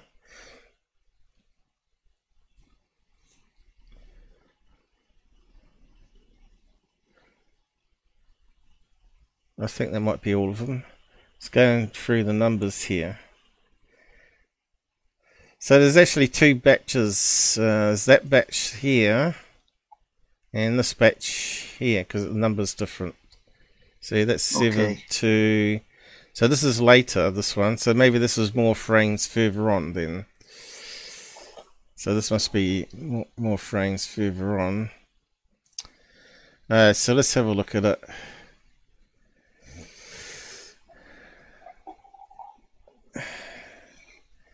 Well, I must admit that does look like a balloon in those frames. Uh, have we got frame numbers here? Yeah. Where's frame numbers? Yeah, that one there, that's slightly elongated, flattened out, but it could be a balloon. Yeah, that's yeah, but not totally flat like a tic tac. I've never ever seen that before. what- What's that one? That oh, you just passed the one there, where where the disc was dark. That one? No, you've gone past it now. Hmm. I think that's a bit of dirt. Yeah, it could be. Uh, that's a bit of dirt, bit of dirt. And you can see a load of scratches or here.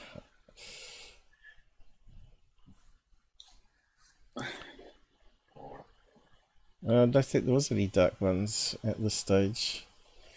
But yeah, that could easily be a balloon.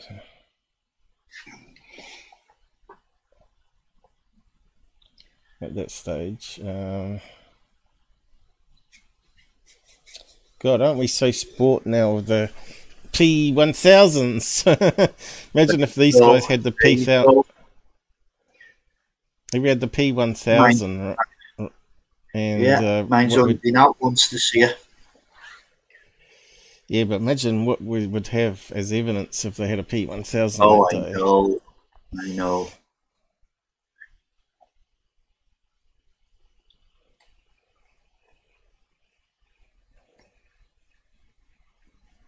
Yeah, it looks like it's tilting, but like a disc, you know. It kind of looks like it's tilting like a disc there. Um, oh, there we go. Is that the one? Yeah. Now, the question is is that just artifacts going around it? Is that I what you're was- saying? Is it? Yeah, I yeah, I was might- thinking it could be an artifact, yeah. Uh, I think it is because if you look over here, I think that around the white thing is what we were looking at, right? If you go back to this frame, Yeah, look- maybe maybe that's why NICAP chose those those those photos rather than some of the um crappy frames that are involved here. see that looks like a like what's behind it at the moment. See, that's on the previous frame. Looks like a bit of I don't know fingerprint, maybe. hmm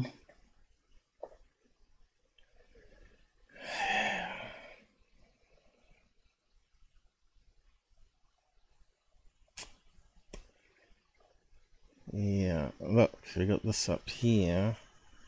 I think that might be tape, is it? No, I don't know what that is. Certainly got lots of artifacts on the film. That does make it really hard, doesn't it? Uh, and then we got this here. So, and that thing there is moved off the side. I think if you lined that over top of each other, it would look like a disc, more like a disc, right? Yeah, that's the last one. Mm-hmm. So there it's looking more like a tic tac again.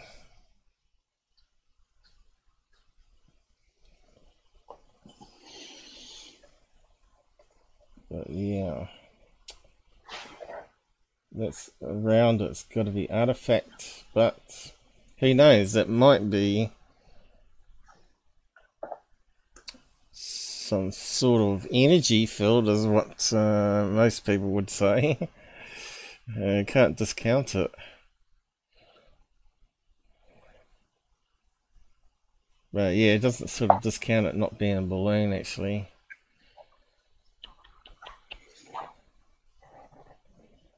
If only if it was in colour. Colour would make a difference, I think. It would help an awful lot, wouldn't it? Yeah, because then we could work out artifact versus actual object. See, that looks like a flying saucer there, you know, and you can see there is some sort of weird scratch that goes right through all those frames. How the hell did they manage to scratch it like that, sliding it across table?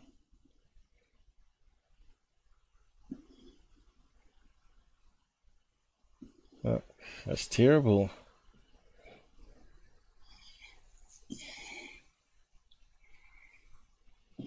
Yeah.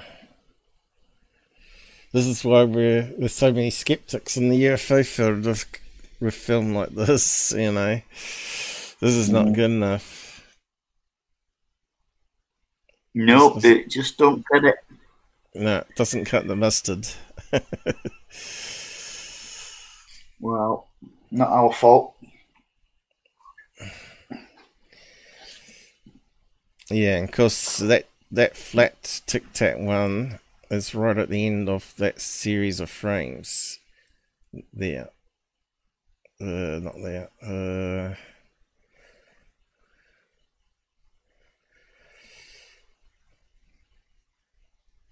comes right at the end.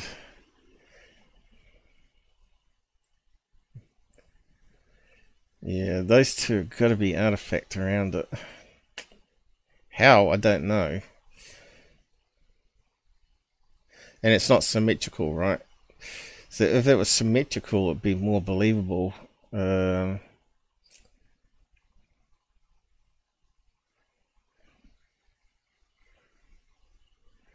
and there's the tic tac shape. And I think that's the last frame, isn't it? I know, we've got the black ones here. Let's have a look at these ones. Uh, see, that's looking more like a tic tac. So, what happened here with the contrast? Uh, why did it suddenly change from being overexposed?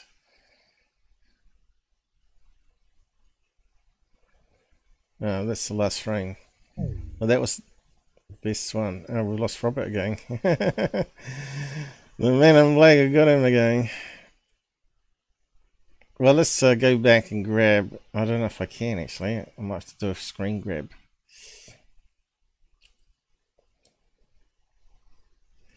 I'll just grab that one.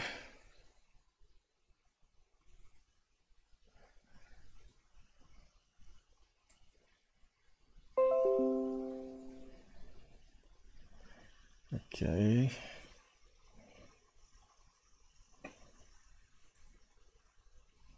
I might have to restart Jitsi again, I think. He hasn't come back. I'll just save the image. Uh, save.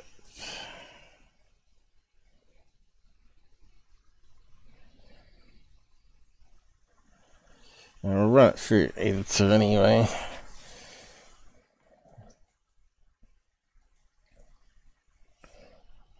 Might be something that pops out.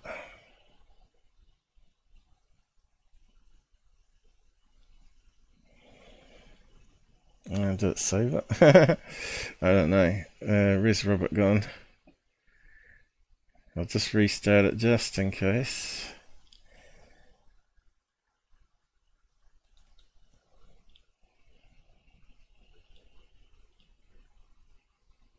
All it takes is um, if he's being followed by the men in black, all they need is a radi- uh, a microwave gun to do like a microwave and just aim it near his router, and he'd be dropped off.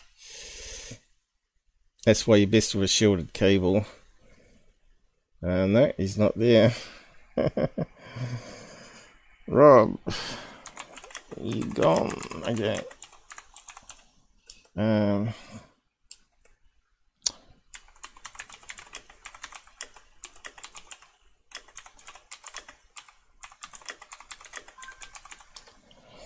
Alright, sent me a text message, I think. Let's have a look.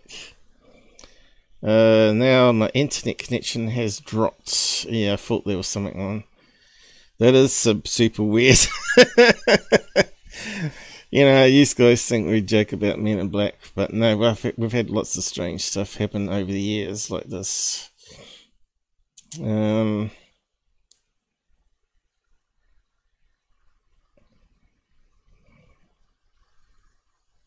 why it doesn't not good.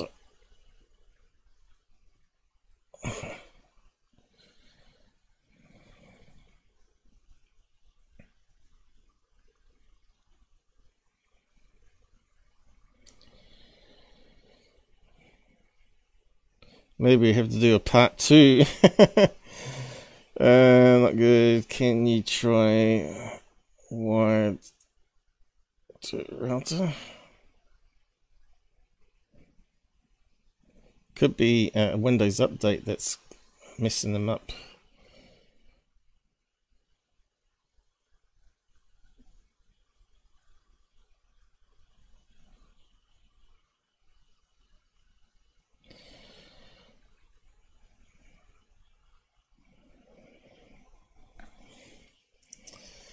Okay.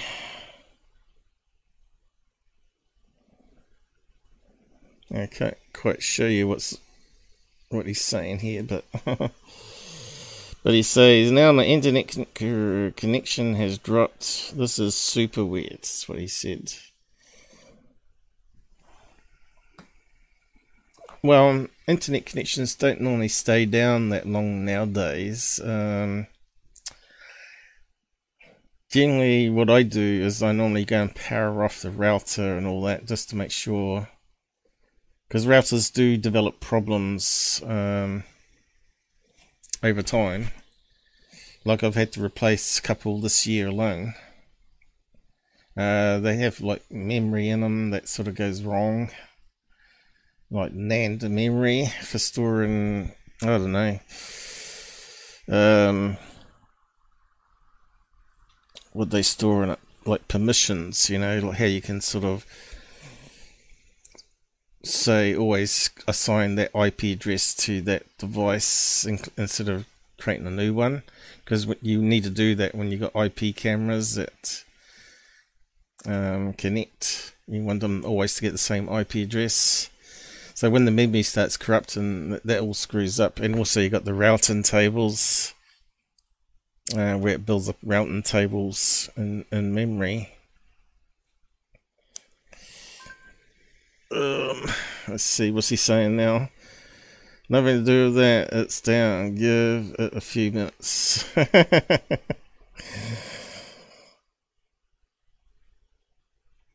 it would be better if he was on a land uh, cable like I am.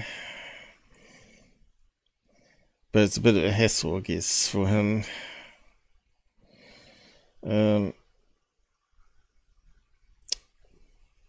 power on and oh, off router. Uh?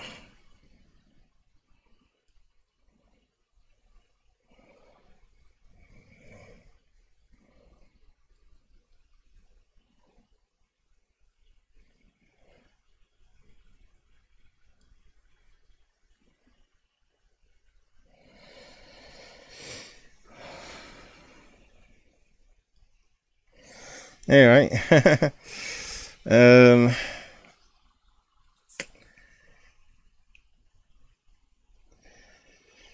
we'll do some entertainment here while we wait.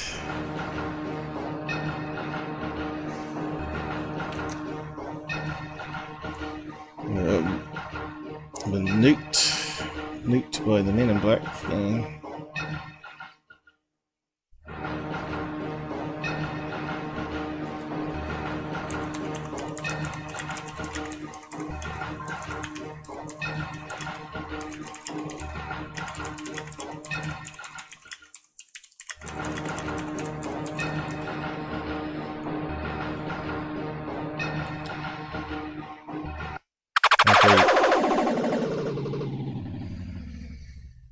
Boom. That's what happened. Even Jitsi said it was noise. it should be. It was explosion.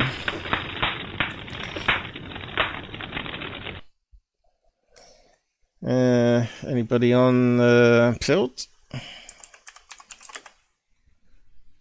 Pilled. I wish it had uh, like uh, some small icons along the top said how many people were watching. Let's just have a quick look. Uh, just make it full screen here. It's still a very small font though. Um, Toon Slayer. I think he might have gone. I'm not sure. Uh, TM, what's up? What's TM? Matt. Uh, who else we had? Shield Diff. Shield Diff. And we had, uh, no, just that person. Right, cool. I assume it's working alright over Pilled with the audio. Because uh, that always was a problem for some reason. Yeah, so it looks like powering off the router on and off hasn't helped. Typical UK RSP, load of shite. we never have hardly any downtime in New Zealand apart from possibly other routers in other countries going down.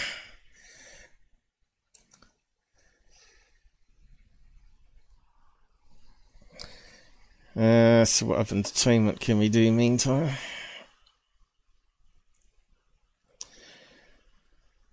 Uh, we could do uh, the break thing. I think it's really loud though. Um, you are listening to the Out There channel. You are listening to the Out There channel.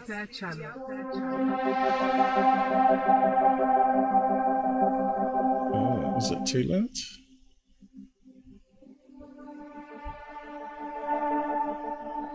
I'll just turn it bit down a bit there. It's easier. I'll go and have uh, drink breaks and uh, toilet breaks while we wait for Rob to come back on.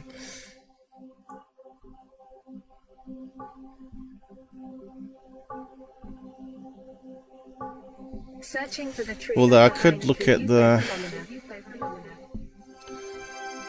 I could look at the uh, the graphic ways offline. There's a good 3D effect there, though.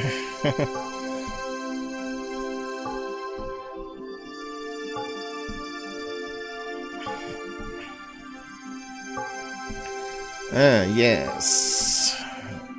What are we saying here? Now, I have to get my other screen up. Uh, check out a YouTube video. Alright, we might have him back. Hang on, I'll just stop that then. Oh, what the hell, mate?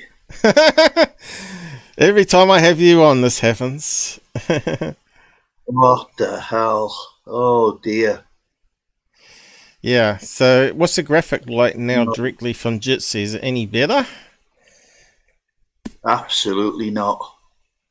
Oh, God. Wait. Uh, no, this is Jitsi. Yeah, yeah, yeah. Uh, YouTube clears a bell. Uh, that's really weird. Um, that never used to be a problem. No. Do you know? I do worry about Mr. Oldberg, you know. Well, we haven't said anything negative about him. Uh, he's, he's been pretty good, I, I find, uh, on his research lately. Yeah. Um, as long as he doesn't Yeah, have it's funny opinion. His opinion is where he goes wrong. You he came on the side chat, you know.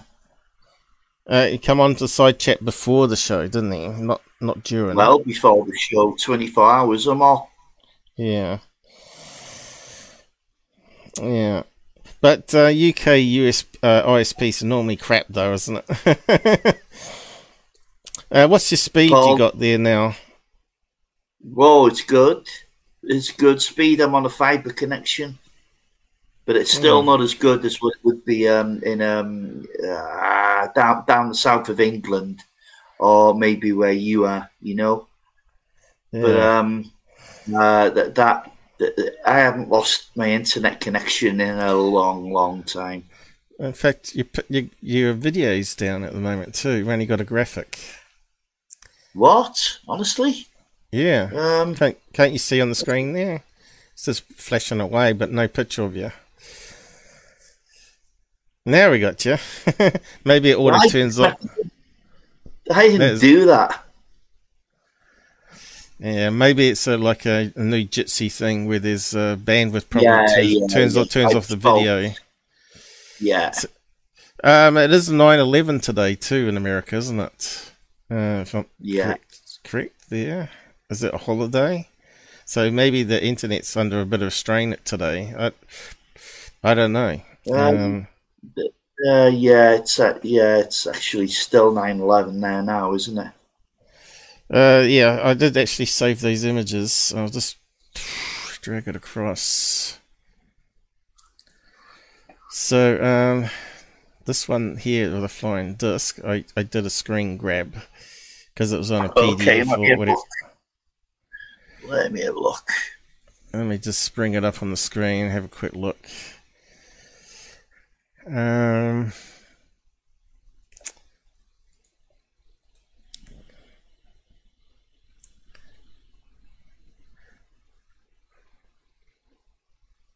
it's working all right. So this one here, let's uh, scale it up a bit.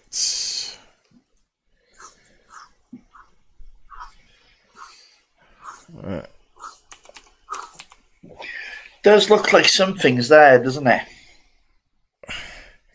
Yeah, that's pretty crap though. It's awful. Let's see what we can do with the color swap. So brightness.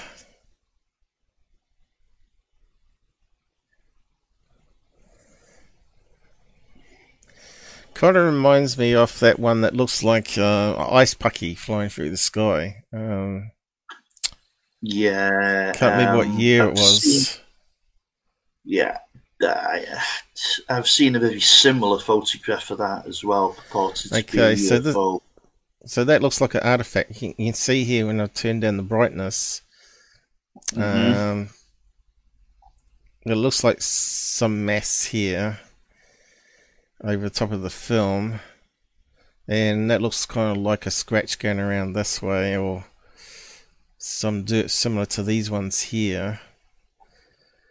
And it looks transparent here, so it's not actually a solid uh, disc there. So the thing we're looking at is this one here still. Ah, yeah, Uh, of course. Okay, you can see the detail we get once we get the ex- uh, overexposure down, you see. I'm trying to zoom while I use this at the same time. so this is the one that changes various shades of color, right?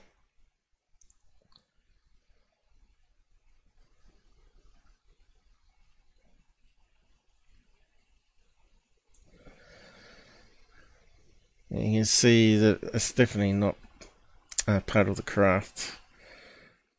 Uh, part of the object in the middle, I mean.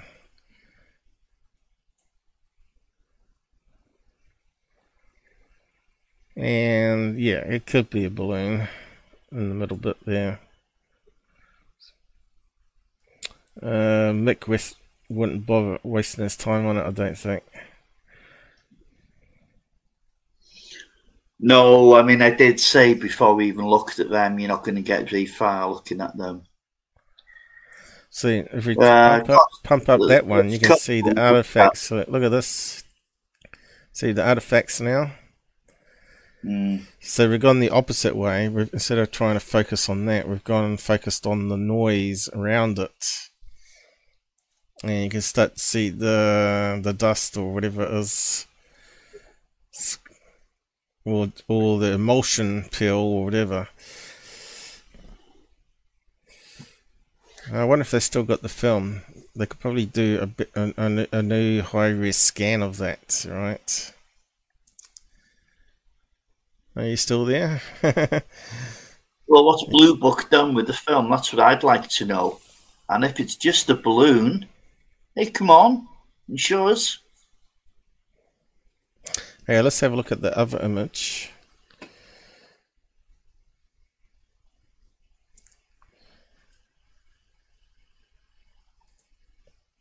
Which was the best frame. Mhm. Now, I'm not too sure if this is the same scan or someone else's, because it looks different. Yeah, it does. And the color is different.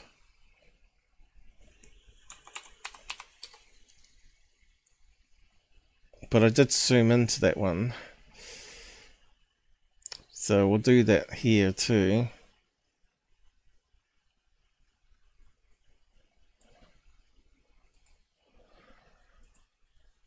Don't think you're good enough to work with. No, uh, but we'll just uh, just have a look at it anyway. The best frame.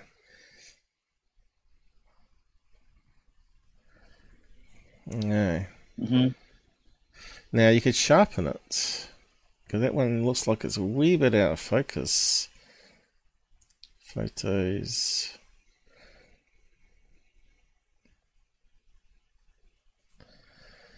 Yeah, it does look. It does look like a tic tac one. Um,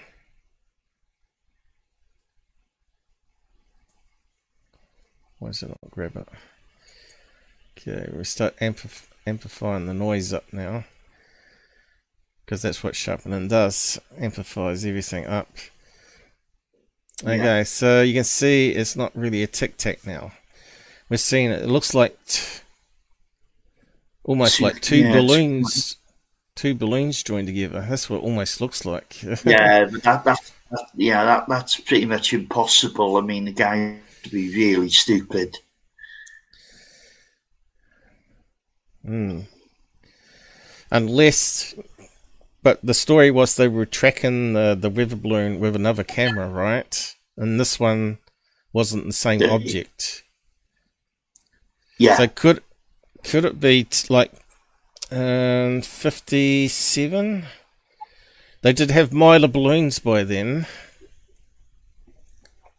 Could it be two Mylar balloons that are just floating in the sky? Because that would make more sense, and they're just rotating around vertically. I don't So- think so. They describe portals, and remember they seen it a lot closer before they actually um, started the filming. They had to wait ten minutes for the order to come back that they could actually film it. Yeah, but I don't. I I don't don't, think- I don't see a dome unless it's a double image, and I'm not sure if you can, you could get that. I, I don't. I don't, I don't, I don't think it was a balloon they filmed at all. To be, to be quite honest, um, although um, the the the, uh, the photos aren't evidence of anything in particular. Uh, no, I don't. I don't think. I think they filmed something unusual. Hmm. I, I just don't see the dome. If it was a dome in the middle with bits on the outside, then I would say yeah. Yeah, You know, I, but I when see. It looks more like a tic tac the way it is with a little center. I'll just zoom in more on it.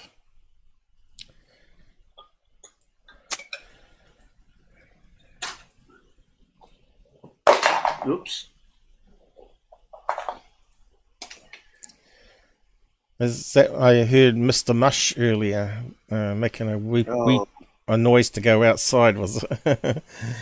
Oh yeah, he's been now. did you leave him home or did you take him with you to your mate's house? Oh good God, no! I wasn't there long, Paul. All right. I don't like leaving him for long. You know, he's No, um, he's not a good dog left alone. no, probably tear your house to bits for revenge. Uh, Yes, Come home to your city all on the floor. There's fluffy bits everywhere. yeah, so you see here, it does look like two round things. Uh, just dim it down a bit. Yeah, yeah. I'm not. I'm not seeing two round things, Paul. I don't see Uh, well, that. there's one all. here, and there's one there. But it could easily Yeah, still be a balloon, like they're claiming. Could be a balloon Well, on the it's side. Yeah, but they they both have to be deflating at the same time. There's. I don't see any circular pattern going on there at all. Well, that's the best we can do with it, I think. Uh, Yeah. do some crazy filters here. Yeah, it kind of looks like it could be could be a deflating balloon actually. And it's just got got on the side, flopped on the side. But normally uh, weather balloons pop, not deflate. So, but they did have still rubber weather balloons back then. Um, so it's a bit hard to tell, isn't it? Yeah, but but of course, then again, you you've got to you've got to say that the guy tracking the balloon was a bit of an idiot as well. Um, uh, you know, he wasn't exactly a UFO believer. Um, he just happened to be in charge of the uh, camera team. So, yeah, I just don't think uh, there's too much distortion there to know what's going on. Yeah. We if we had don't, like just don't. We don't have the resolution to confirm it either way. they could rescan the images in and to the best quality and uh, with the technology they got now they can overlay images over top of each other and stack them uh, we can't do that unless they, they could do it. They could stack it and then they could bring out all the details. Or they could do it like a you know they could do like i've done here zoom right in on the object stabilize it and we can see how it's changing over the length of the film Let's see if it's turning balloon shaped and being squashed down and all that sort of business. But anyway, uh,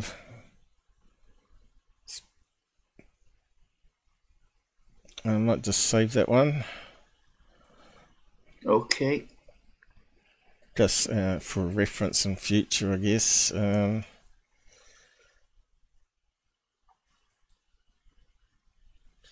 just save it there.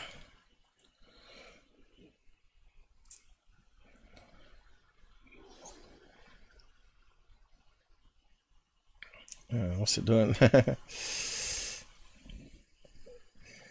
yeah, CPU lags a wee bit. I could save that one too, I suppose.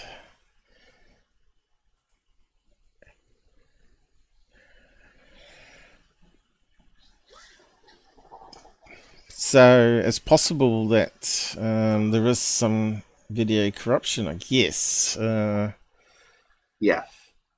if that if it was a UFO that moved very quickly while the film uh, shutter was open, you would get motion blur, and it's actually one object Yeah. that's sort of joined together, right? Now we've we talked about this with the Calvine incident in the UK. Um, that it couldn't have been two jets passing each other when he snapped the film, because you think there would be some distortion. Um,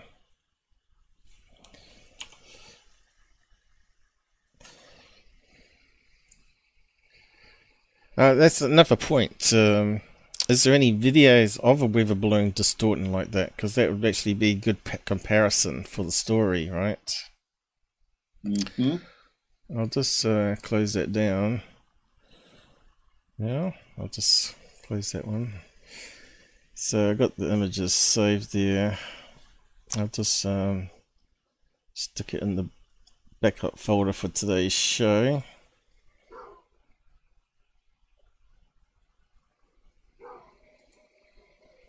Yeah, that's let next dog dog next door's whiffing. um, yeah. Let's go back to this one.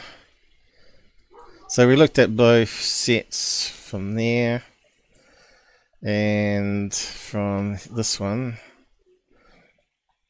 But yeah, uh, weather balloon squashing. I wonder if anyone's got a picture of one.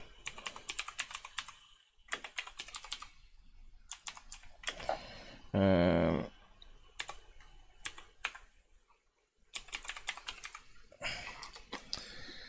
or even a series of frames would be handy. Uh, let's have a look at images first. That's not weather balloon. So weather balloons like this here, right? Should be like a perfect sphere.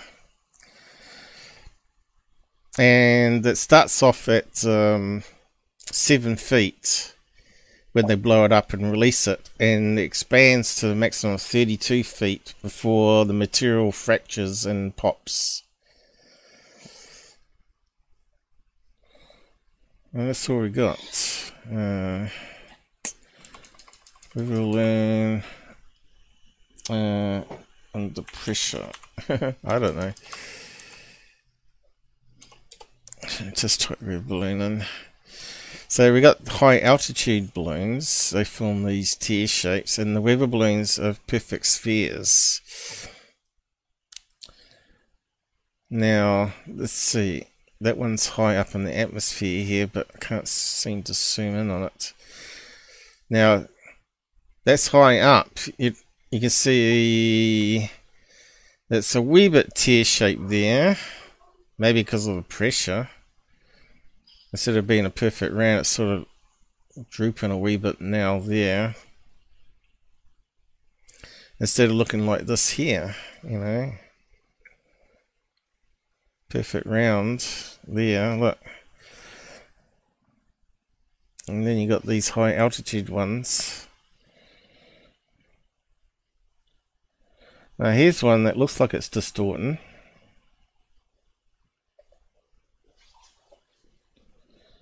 Yeah, it's not that flattened out and elongated, is it? I think, it's, as you said, It's more likely to pop.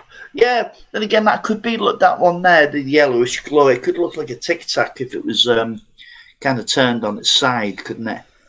But Yeah, then but again, the, the, guy, the guys were the guys were describing um, a domed, you know, a domed disc. So I don't know. Um, uh, we just haven't got conclusive evidence. Um,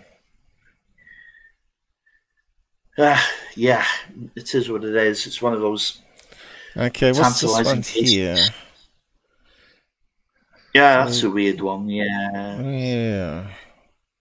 Is it just been, I think it's just been cropped off. Uh, yeah, I was just trying to find Okay. if there's any really decent pictures. Chinese balloon was part of a low speed thing. I don't think the Chinese had balloons back in 57, but you never know. so we got the Loon balloon. That was the Google's internet test balloon they were muck- mucking around with. I think they still got it experiment in Can- Can- Canada, isn't it? But then SpaceX took over from that with the Starlink, right? And they sort of abandoned it. But there is that new company. Uh, what was it called now? Where it's got like a uh, airship. And they, they launch it vert- vertically, and they're using that as like a competitor to SpaceX, having these um, blimp type uh, internet balloons flying around America, trying to compete with him. And they're experimenting with that now. It was on Third Phase of the Moon. I'm not sure if you saw the episode where we looked at it. But yeah, uh, it's very hard to find any pictures of these typical weather balloons stretching long. But there is one there. But again, that's a high altitude one.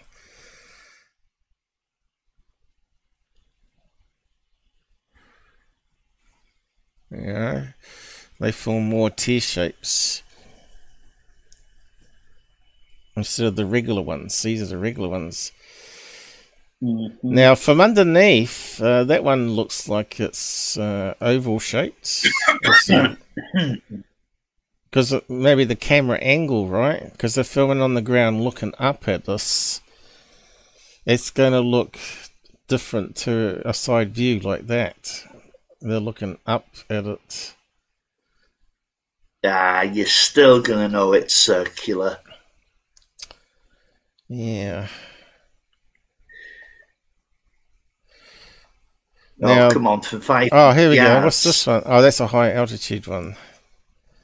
The-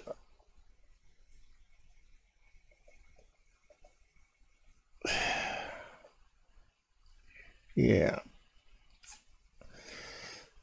There are some videos of weather balloons popping though. Um, let's have a, see where they pop. Yeah, but you see again that, that you, you have there to you go go. against witnesses who said it shot off.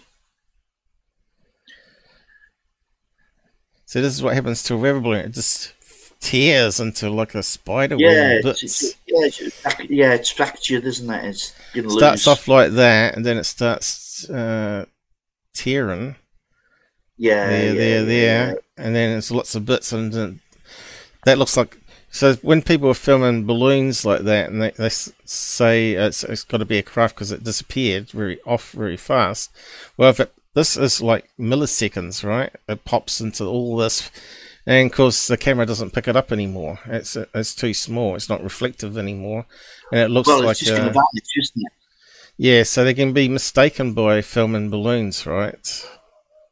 Uh, it depends. If you actually see it move from point A to point B quickly, it's not a balloon, is it?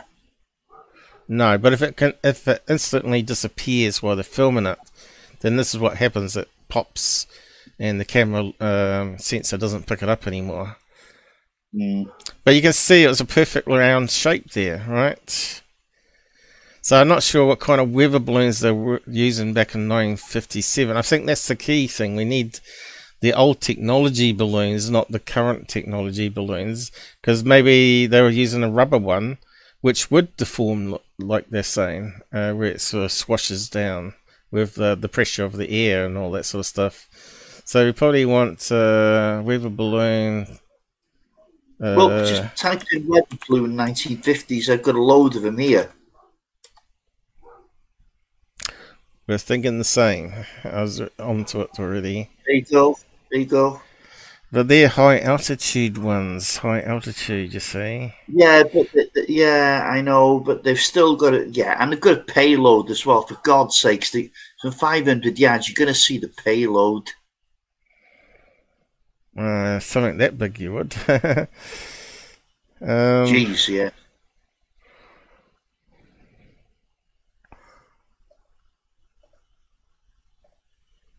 uh, what's this one? It's got a USA Type 17 balloon. Okay, let's have a look at that one. 'Cause that's more like an airship, if that's the case. Is that a balloon?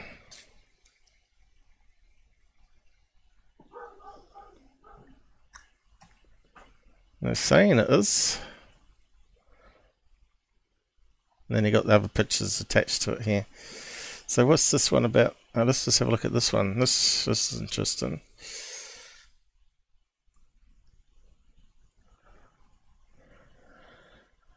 So what does it say underneath?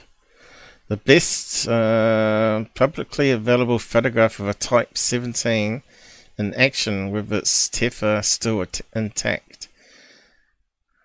Okay, let's zoom in on that. So that's a balloon. Okay, well that would be mistaken for a UFO, wouldn't it? Unless you saw the cable underneath. Uh, let's have a look. What have we got? I'll give you. Ah, I'll post you the link. I, I've never seen this before. gee, yeah, that is um, yeah, that that's a strange one. That um, yeah, you can see the yeah, you can clearly see the link, but yeah, to look at that, where did that From a distance. Oh, it's just No, me searching 950 weather balloons, and this one popped up.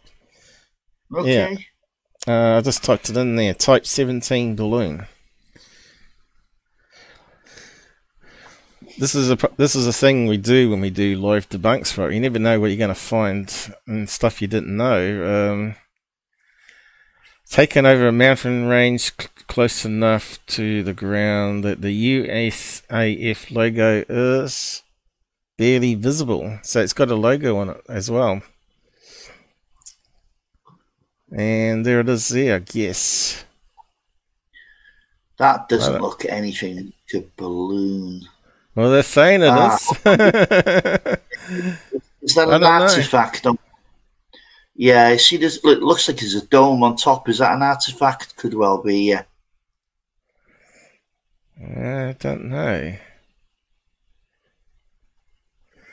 Uh, let's just save it and bring it into the editor, I think.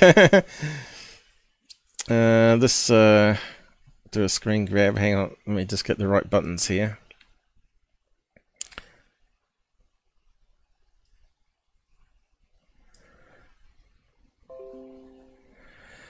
And uh, I'll paste it into here.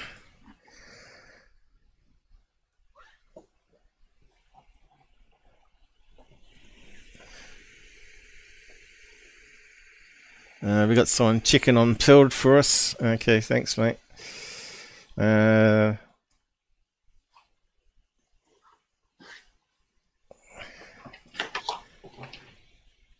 okay. I want to resize it. I might have to zoom in a few times like last time.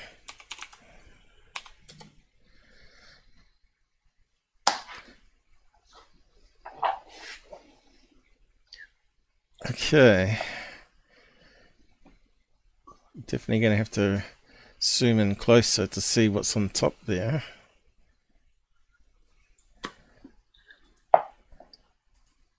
I mean, you've got an, you've got what looks like another disc in the bottom right there. Yeah, they've got Uh, multiple balloons up. Yeah. Yeah, that's a funny looking balloon. That Yeah. But I've never seen it like No, that that- before. No. You could probably put it out to your group and see what they can find out about it, maybe. Um, yeah, Let's uh, do some color swap on it and see if we can bring out some details here. But we try dimming it down a bit. Oh, look at that. Definitely got a dome. Unbelievable. Doesn't yeah, it doesn't appear joined though, does it? Mm, I don't know.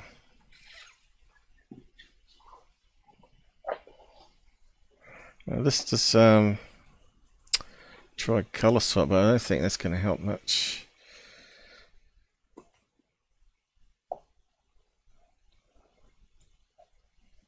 Looks like three things going around the edge.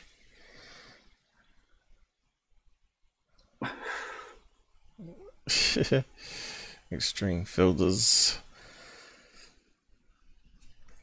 Now there looks like it's got some sort of logo there, maybe. Well, I reckon you can just not see it. See, that would make sense because that looks more like um, like one of those decoy balloons for you know for fighter planes coming down. Because what they do is when they make these decoy balloons, they actually put different cells on it. So even if they got shots, uh, it doesn't bring it right down. It doesn't bring it all down. It just makes it slump or whatever. You have to put a lot of holes in it. So I don't know. There's something there. Let's go that direction. Ah, looks like a round one here, doesn't it? And we can see the cables coming down here. But we can't see anything on the top there. It kind of looks like something from uh, Close Encounters, doesn't it, at that stage? get out that soon. Come on, come on, come on.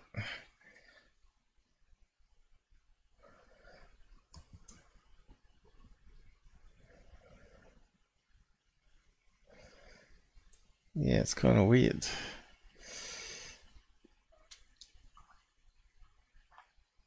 Yeah, definitely something at the top. Because we're looking from underneath upwards on an angle here. See what what else we can find out on that one. Uh, type 17 balloon.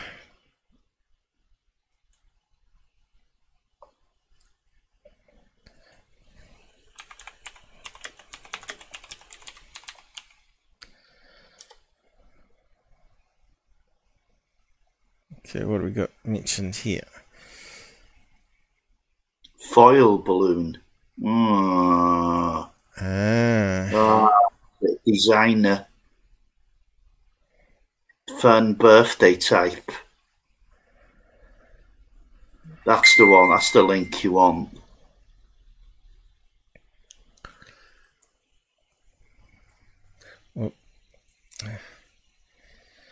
just make that white just in case. So what's this? This is a blog talking about it. All right, they've gone to the same. They found the same reference back in 2022. So looks like it's only come on the web only recently. Ah, then. yeah.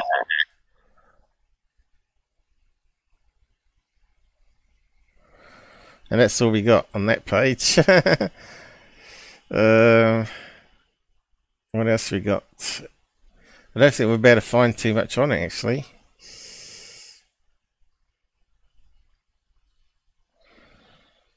And that one's talking about uh, a more modern balloon. That's not that one.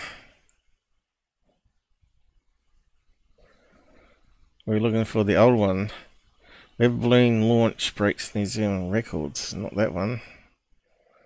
No, there's not too much on it. Yeah, run run that out to you guys on on your page and see what comes back. Meteorological balloons, type two. Looks like we got a lot, lot of learning to do on uh, balloon history, actually. NASA's scientific balloons return to flight spring 2021. No, there's not. There wasn't too much on that. Just that Wikipedia page or whatever. Very interesting. And uh, they say it's a weather balloon, though.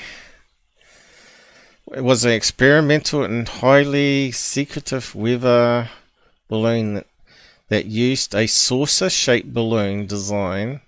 But why? and something blanked out here. What's that?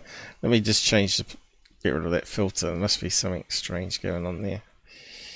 No, looks like it's blanked out that information. Uh, and something technology, whatever that was there, to test the airworthiness of strange shape. The design, however, proved to be more unstable than anticipated, and Yeah, a, a flaw in cable design led many of these balloons to break free and travel some distance away. So that could be explained for some of the sightings then. These escaped Type 17's balloons can be considered responsible for the UFO sighting, Grace. So they blame it on this balloon. no. No, this. Ah, that's bad. That's bad, though. Uh, immediate post Second World War II aviation. Now, this it, is it? Oh, right. The origins of the Type 17 start right at the beginning of 1946. Just before Roswell, with spherical weather balloons in use for quite some time, officials at the USAF begin looking to see if some other balloon shape would be more efficient. Well, there you go. Uh, April 11th with no issues and achieved an altitude of around 30,000 feet. So there you go. Uh, by June, construction of around two thirds of the Type 17s where it was complete and were now being introduced to various bases in New Mexico, with a few also being sent to bases in Nevada, Texas, Arizona, and it is also known that possibly one was sent to NORAD, which is uh, next to Utah. Headquarters, or it's next to Skinwalker Ranch, isn't it? Uh, Colorado testing continued without issues until the first of many incidents occurred on December 29th during a routine flight. Balloon 134 was sent aloft, but the cable connecting the balloon suddenly broke. Uh, the 134 was thrown by the wind similar to a frisbee. The balloon was sent almost 30 miles east and crashed in the middle of the desert. It took the USAF almost three days to find the remains. It was then found that the cable's design for the Type 17 had a fatal flaw. Well, it was also a strength problem, I would have thought, because some wind can get strong. It was found uh, over time the low quality synthetic material it was made out of would eventually disintegrate, leaving the balloon to be blown away in the wind. Sometimes the balloon would be blown in s- such a way due to sh- its shape. It could be con- described as performing maneuvers that no man made craft could do. This flaw was largely ignored for the first few months upon discovery, but by launch of 1947, more than more balloons were being lost. You don't think Roswell had anything to do with this particular balloon, do you? Now, now we're reading that shit.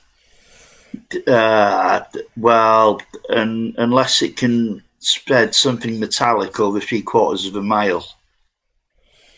But it does throw another another spin into the works, doesn't it? And it just goes on. No, not here. for me. It, it, it doesn't explain Roswell in in the um uh in the slightest for me, to be honest. Um, All right, they got what's wrong here. There's quite a big article on that page, and then they got the Trent Yeah. video as well. But we know the Trent video was a um, truck mirror, hundred percent truck mirror uh, on fishing line. Anyway, I Oh, that. yeah, right. Yeah, I, I disagree with that. I don't. I don't think it was um, anything to do with fishing line. I know the website that you got that from, and that was a hoaxy website. They actually charged you money to use their software, and it was purely for reasons. Um, in the two photos, they had the angle, right? They had the angle of the fishing line in two separate photos on no, no. exactly No, no. the, exactly the same degree path.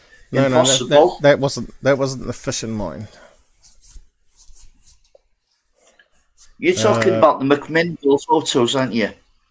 Yeah, talking about the Trent photos. Yeah. No, no, no. Um, they did a high, the rescan of the negatives, and I got, I found it on a proper, legit website, and I analysed it. What they're Sure. claiming, what they're claiming on that dodgy site to be the cables was was, not the actually true.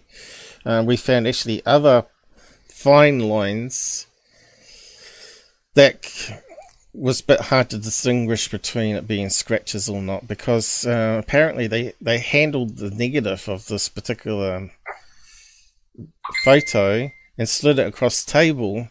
And I said, well, that looks almost like it's been purposely scratched because it's so badly scratched, worse than anything I've ever seen, that they, they wanted to hide the fishing line that was visible. Um, but you could only see it on the really high end HD scan of it. But, but it is a truck mirror. Uh, we overlaid uh, the original photo with uh, the truck mirror, and it was a hundred percent match. You just have to watch my two episodes. I did, I did one on the truck mirror, and looked at all the debunkers, including Maccabee's claims, and uh, and he his analysis was correct, but his conclusion was wrong. He said it was highly reflective underneath, but if it's a truck mirror, it's going to be, isn't it? anyway, uh, we better move on. I was hoping that we were going to find a weather balloon squashing. Actually, um, so you can see back then they had different uh, types of weather balloons, right? So that that squashingness that we're seeing is possible, I think, back in 1957. That's what I'm saying. So yeah, tic tac, blah blah blah. Yeah, It's possi- but possible, but extremely unlikely given the witness testimony. Mm, unless they got mistaken what they were seeing too, right? Yeah, well, they seen it fairly close, you know, before they started filming. So, Yeah, not for me. yeah. No, not for me. Whereas we have to put that in the Liz Liz zone, I think. Still, uh, low information zone there. It's just like the airline pilots that we got at the moment claiming to see uh, UFOs in the distance, and they're, they're clearly uh, Starlink that's sort of going below the horizon. Yeah. Um, Um, I, I'll, t- I'll tell you what, what's low information. It's a shame we didn't have the radar data. Um, but we've Yeah. certainly got the we've got the two first-hand witnesses. Uh, a whole number of people on the base seen the film, and they certainly were not of opinion it was a balloon. Um, they are trained observers, all of them, wouldn't they? Wouldn't they be? Um, so no, for me, it's not a balloon. And if it was a balloon, come on, Blue Book, just show us the film. yeah, we better get a lot more information from the film and be able to see how it's moving. Exactly, we're clutching at straws. No, no. If it, if it's tumbling, right, like a balloon would, like if it's being squashed vertically and then it's tumbling. Yeah, yeah, Uh, I'm just saying, Paul, we're clutching at straws. Yeah. We don't know. We're, Hmm. we're, we're surmising and surmising. Um, that it's not getting us anywhere. Yes, it could have been a balloon, but it would mean it would mean that the witnesses were and all the people that viewed the film were horribly mistaken, uh, why would why would Blue Book be afraid to release the film if it was just a balloon? Uh, you've got to factor in all these things together. I think there's plenty of information there to suggest it wasn't a balloon. Mm. For me, anyway, maybe not for you, but certainly for me. I'd have to put it. Cooper, In, I have to put it in. I'd have to put it into 50-50 myself at this stage, but um, No, Yeah, I'd, I'd go now. Yeah, I'd go a lot you go higher. higher. than I know. yeah, but it could have been something man-made, uh, Yeah. but not a balloon. Not a balloon. Not a chance. Yeah. So what else is out there like the Type 17 that we don't know about? That's the that's the problem as well. Um, we we need more information like what type of weather balloon had been launched that day, right? Um, crazy world, but um, did we, we we're going to go on to these other links, or were we meant to be wrapping up on that part of it for NICAP, uh, Robert? As we can talk about the other stuff I've got up here about uh, Gordon's Yeah, character. yeah. yeah, Just, just, just, just one second. Just one second. I'll be with you now. Sorry about that. Um, yeah, I don't know how how you going engine Yeah, energy um, wise. Um, Yeah, uh, how the, long the, you only, got? the, only, the, only, the only one left is um, don't go to the YouTube ones. They're a waste of time. It's ju- two of them don't work, and the other one is just Cooper telling the story. Um, so the, the the the the last one is email discussion, sparks and outrage, and you can see there's um there's a, there's a kind of a disagreement here. Oh, hold on, I'm not on. Oh, whoops! Wait one second. Oh, damn. Uh, where's that gone? No, I've got these other ones here. The one uh, where he's Ah, talking about where where Oberg put together his basically um, his past history. That one there. Talking about some of the scams he got involved in uh, and endorsed, right?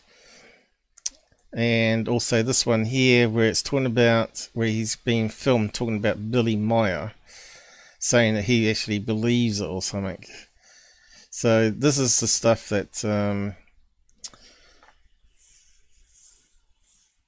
is actually really bad on Cooper's character because we know that Billy Meier was a complete fraud. Now I'll just uh, skim it in a wee bit. So here he is at a dinner. I've posted a link to it anyway. But he's a wee bit hard to understand at times. I might have to up up him. I'll see if we can put some caps on, see if it picks it up. I'll zoom in a bit. So whereabouts is he? Um,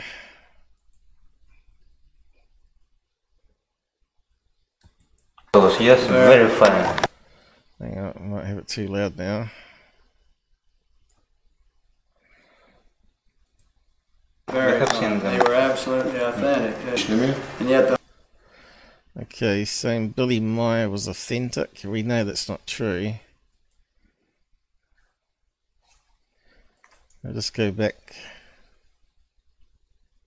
I saw the pictures. Now, what's he talking about? Billy Meier pictures? I saw the pictures the day after the investigative team went to Switzerland. I know the investigative team very well. and They they came to my home, show me all their pictures. Of the Very fine photos, yes, very fine. I have fine. seen They were absolutely authentic. And yet the whole world has tried their best to make them out to be fake. You know, there's too So you got to wonder. He was saying that they were legit. Well, we know the photos were legit, but it doesn't mean that the the subject material in it was legit. hmm many people know what the truths are, and and they're going to have to confess up to having misled the public for a lot of years. Okay, we just heard that early on the other thing. Um, Yeah. he's saying they're authentic. I mean- uh, I'm not sure if there's any more that. It- It's yeah, I know that. I mean that that that's um, and it's not just that. You know, he claimed to have gone around to a scientist's house and he made the dog dematerialize and rematerialize. Um, uh, uh, apparently, it was a time machine. Uh, so the scientist kept the time machine in his house. Right. Um, yeah.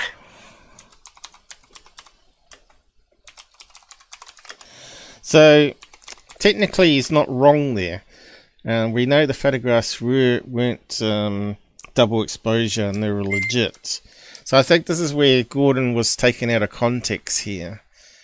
Uh, he said uh, that the videos, the photographs were legit. I know the investigation.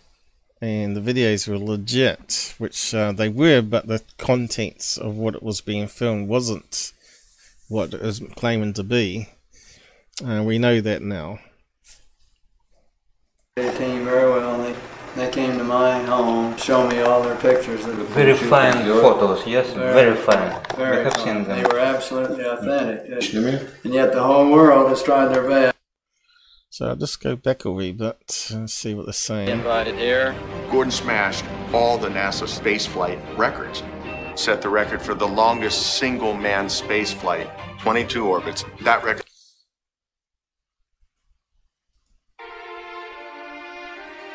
I got some music on it. They had so much superior performance to us, to any vehicles that we can build. Yeah, so so they're taking bits and pieces of various interviews and join all together. So I hate when people do that on a thing because that means it's taken out of context. So here they're trying to make uh, make Cooper look like he's saying that Billy Meier is is um, legit, but he's not actually saying it. He's saying the photos were legit, which um, is taken out of context. So yeah. And this article here, um, maybe you can maybe read it out, some of it, uh, maybe not all of it, but but what's interesting is the comments at the end. Uh, I found the comments a bit more interesting. And let me just bring up the Edge Reader.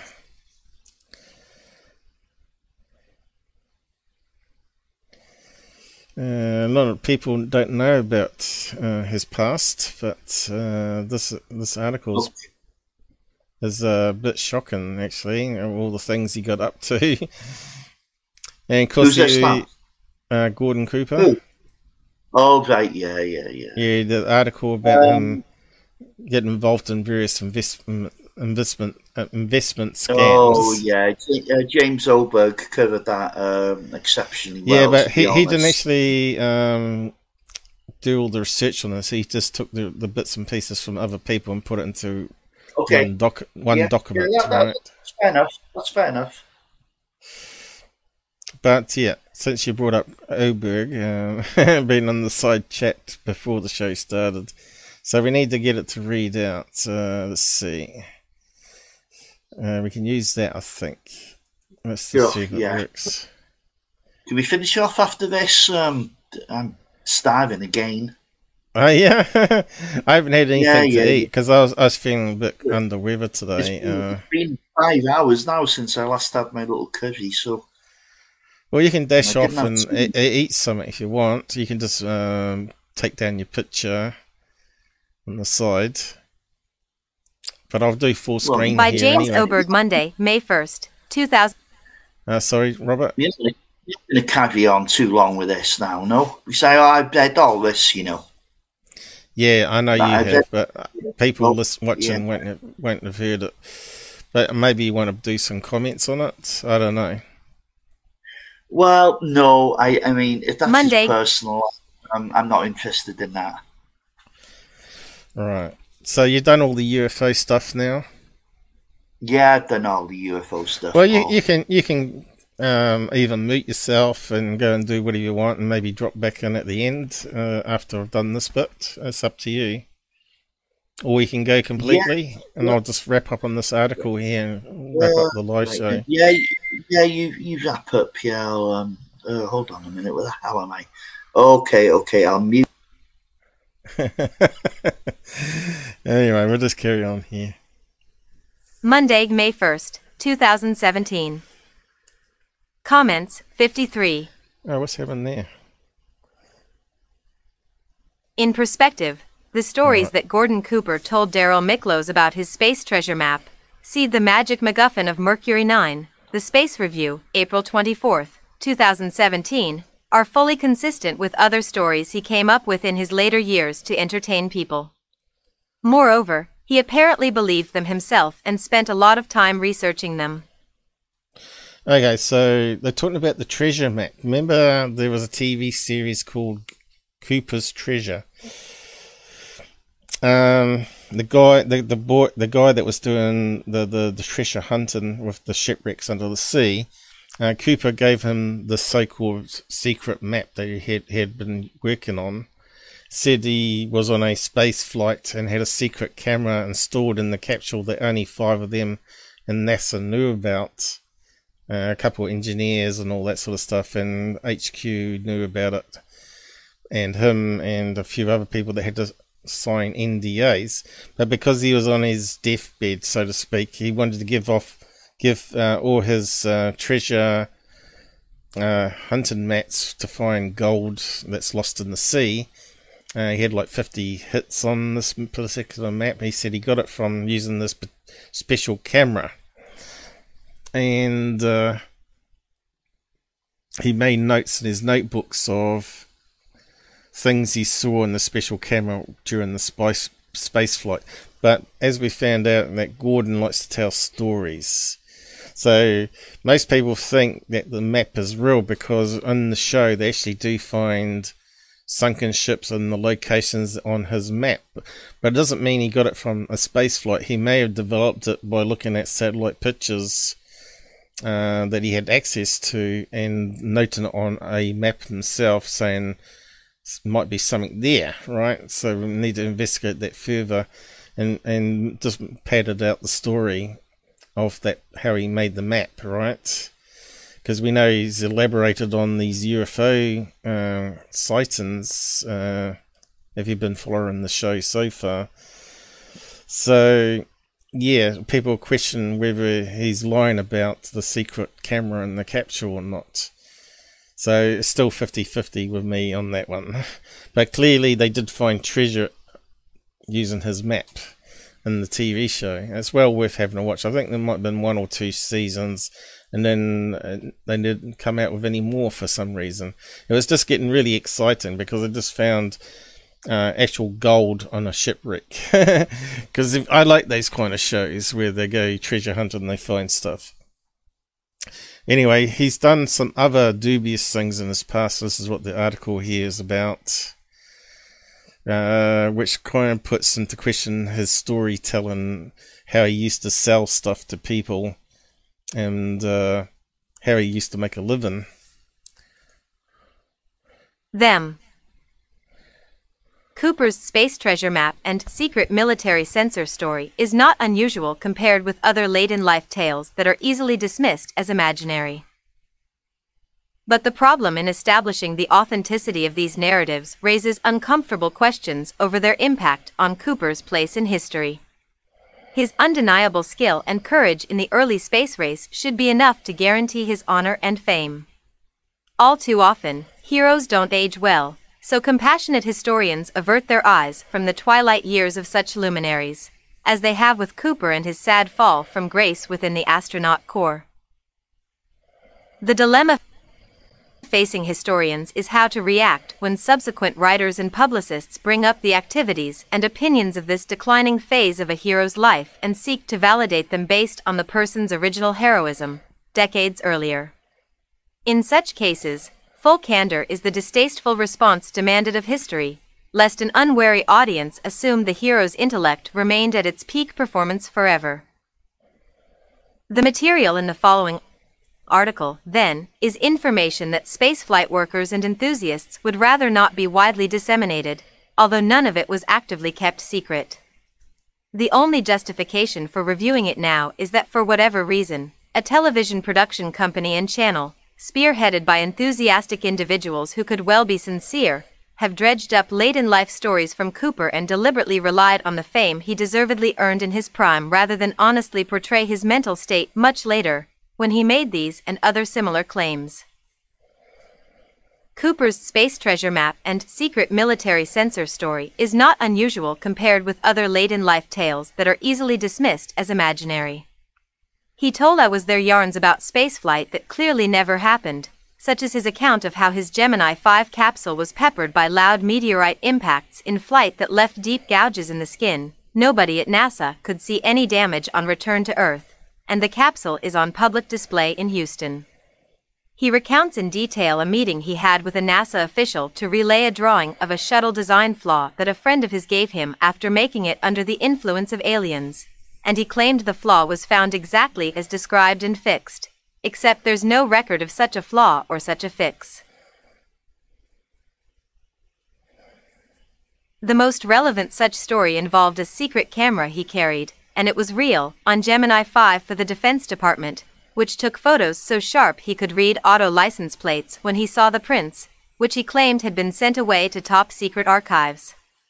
But the photos were never classified, were on file in Houston, and show details at best as big as city blocks moving at 7,600 meters in orbit, a camera with a 150th second exposure is going to suffer a lot of image smear.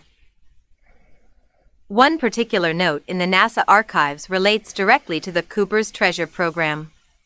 The catalog for the NASA archives lamented that the Gemini 5 pictures were of limited utility because there was little, if any, crew documentation of where the photos were taken. The astronaut log is sketchy and difficult to use for any data of value, it said. Yet we are now being told that two years before doing such a poor job at documenting the space photos he was taking on Gemini 5, he had done a much better job on Mercury 9, complete with latitude and longitude readings he had apparently forgotten how to determine on the Gemini flight. If he couldn't do it on Gemini with better windows, better navigation, longer time, repeated passes over same areas, and a co-pilot to take real-time notes, it's a good bet he never would have been able to do it on Mercury. Investors, both corporate, government, and individuals, gave companies in What's going on there? 90s, and everybody lost every dime. Right, Other- there's going to be a picture there. events from the dark final years of Cooper's life give additional insights for properly evaluating the Doesn't like me scrolling. had discovered a map of sunken treasure based on secret equipment on his first space flight in 1963 and only Yeah, needed time and a little more money to achieve success. What's happening there? Uh, I screwed it up, have I? Million during the 1980s Oh, right, and 1990s, and everybody lost every dime. Oth- Yeah. Other events from the dark final years of Cooper's life give additional insights for properly evaluating the treasure map story. He apparently told some very convincing tales about how he had discovered a map of sunken treasure, based on secret equipment on his first space flight in 1963, and only needed time and a little more money to achieve success. Darrell Miklos was one of those people he told the story to, and appears to totally believe Cooper's account based on his heroic reputation. I believed Gordon 100%, he famously told Parade magazine, I didn't need proof. A long history of questionable ventures. But perhaps space enthusiasts who think that Cooper's NASA career is adequate grounds to believe all the stories he tells might be advised to read the feature article in the Wall Street Journal for November 7, 1997. The story by staff reporters Ellen Joan Pollock and Carlos Tejada is titled Down to Earth An Astronaut's Fame Draws Desperate Cities into Risky Investments, with the subtitle Gordon Cooper was a hero in space but has trouble making his business fly. It's behind the newspaper's paywall, but summary of it follows. Investors, both corporate, government, and individuals, gave companies endorsed or organized by Cooper over $2 million during the 1980s and 1990s, and everybody lost every dime. Mm. Cooper said it was all their own fault. Cooper completely trusted his partners in these companies, and he also trusted his own engineering and business instincts. According to Al Bubis, a partner in two of the failed companies, he doesn't believe anybody's going to say things that are not true. You have to believe, if you go up into space in a pillbox. For Cooper's first commercial experience after leaving NASA in 1970, he was hired as a consultant by Dalton Smith, who used Cooper's name to clinch a number of deals. Cooper was paid not in cash but with a small airplane, which he spent a lot of his own time, effort, and money refurbishing. Mm. Then he was told the aircraft had not even been Smith's, who was also convicted of fraud for some other business activities, and it was repossessed, leaving Cooper in the hole for his work. Smith then Right. asked Cooper to take part in a second consulting project with him. Incredibly, Cooper, who thought of Smith as a nice guy, accepted. The deal would sell millions of dollars of helicopter parts to El Salvador. Cooper was sent to El Salvador to supervise the unloading. He had been present in the U.S. when the ship was loaded, but began to feel queasy, quit, and left the country. when the ship arrived, it was loaded with scrap metal, and the valuable parts which had been paid for were missing. Cooper just couldn't figure out where the real merchandise had disappeared to, and Smith died before explaining it to him.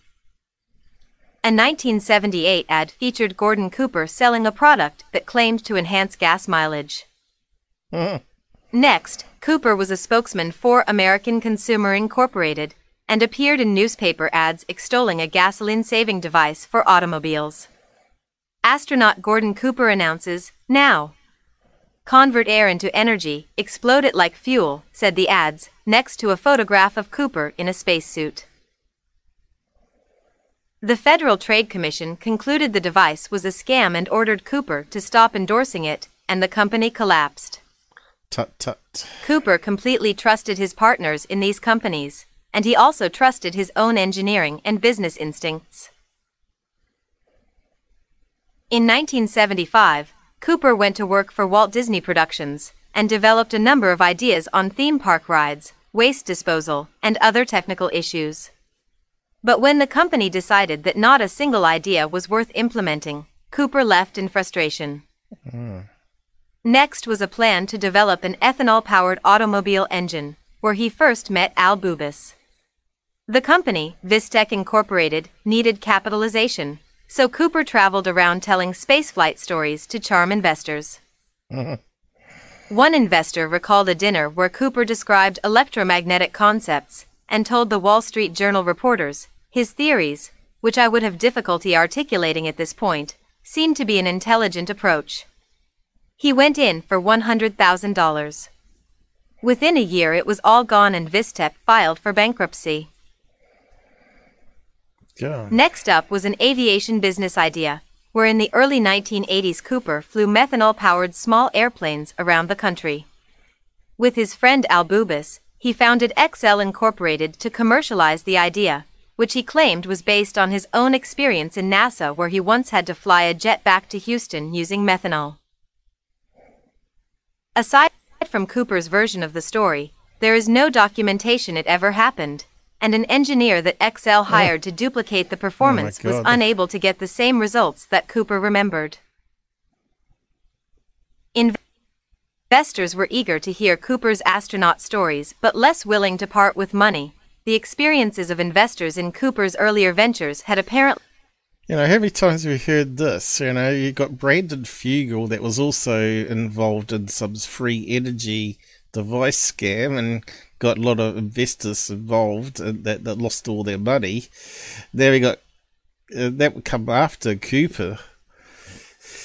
And then now you got uh, David Wilcox, Wilcock, um, also doing a scam with the hovercraft, a hovercar. I mean, so yeah, uh, it's hard to believe that Gordon Cooper would be in that line of scam artists uh, endorsing rubbish. Um, so I just wonder if there's more to it, but you know what? You know, this has been going back years of people documenting what happened. Uh, it's got to be true what they're saying because someone would oppose oppose these articles by now. Apparently become widely known. So eventually, Bubis and other members of the XL board of directors Even decided to divert their efforts into projects more Hey, likely to make a profit. Cooper felt betrayed and quit in anger. In, in 1987, Cooper founded the Maybe, um, maybe we're just looking at it the wrong way. Maybe Cooper actually believed in the products himself. That's why he endorsed it. Maybe he was being conned, and he was being used to con other people into the investment. So maybe it's not as bad as what we think. But um, why did he embellish the other UFO story? Well, again, we said it's possibly he was fed disinformation by government agents or ag- or just government in general, and he believed the story.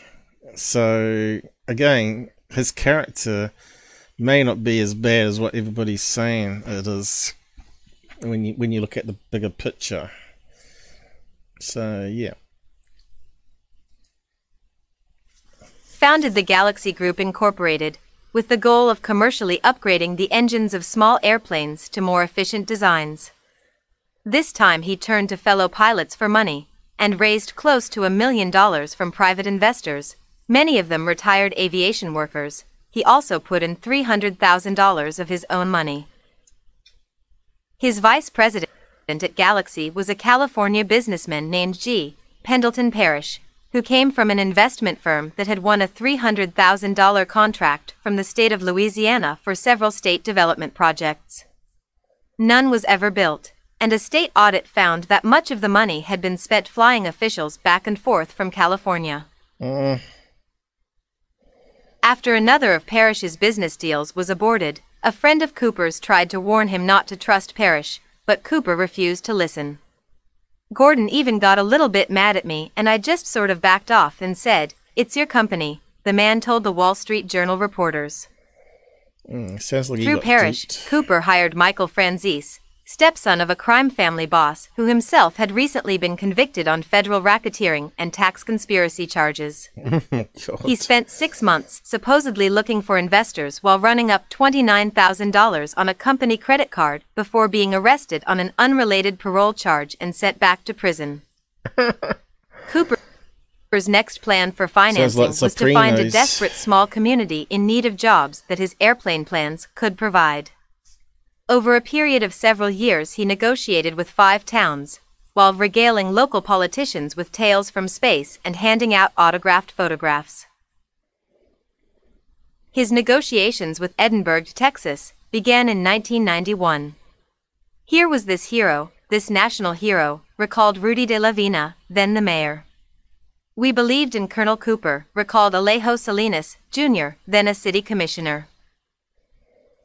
There was a glimmer of hope for development, Salinas remembered. Then, he continued, they took our glimmer, and they took our money.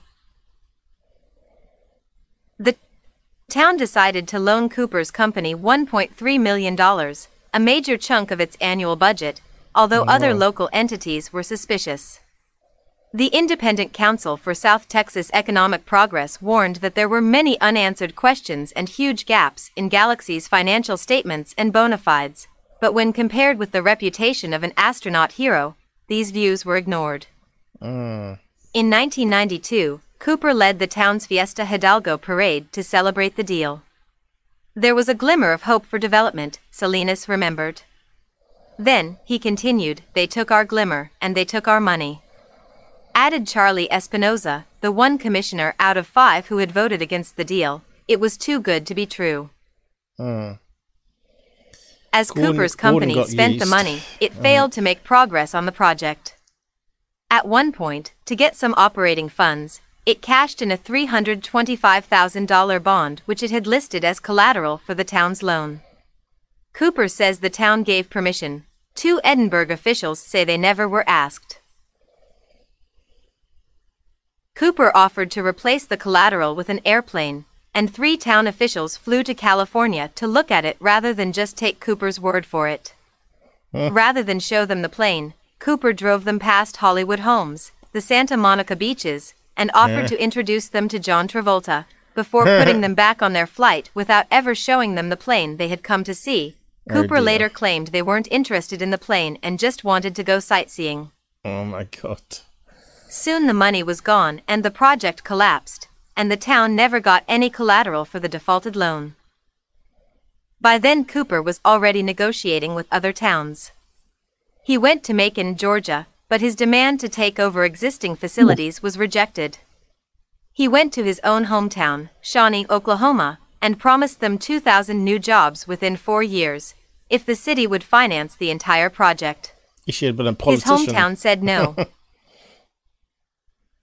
then he tried Edwards Air Force Base, California, where aerospace cutbacks had hurt the local economy, but where there were many retired pilots who might be expected to like the idea or, at least, like anything that a famous astronaut was proposing.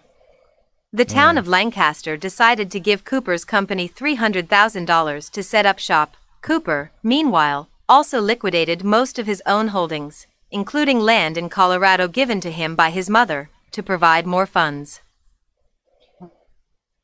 Arnie Rodio, who was mayor of Lancaster at the time, told Wall Street Journal reporters they hadn't realized that Galaxy was operating on a shoestring. When the project failed to materialize, the town sued Cooper's company and won a court judgment, which as of the time of the article, 1997, hadn't been paid. Rodio lost his re-election bid when the Cooper project became a campaign issue in the next town election.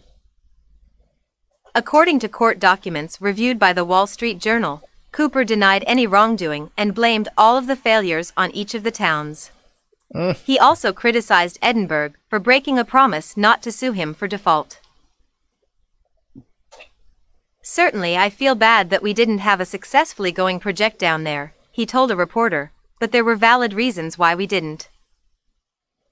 During the interview for the Wall Street Journal in 1997, Cooper described how it would only take $2 million to get his company back on its feet and making a profit.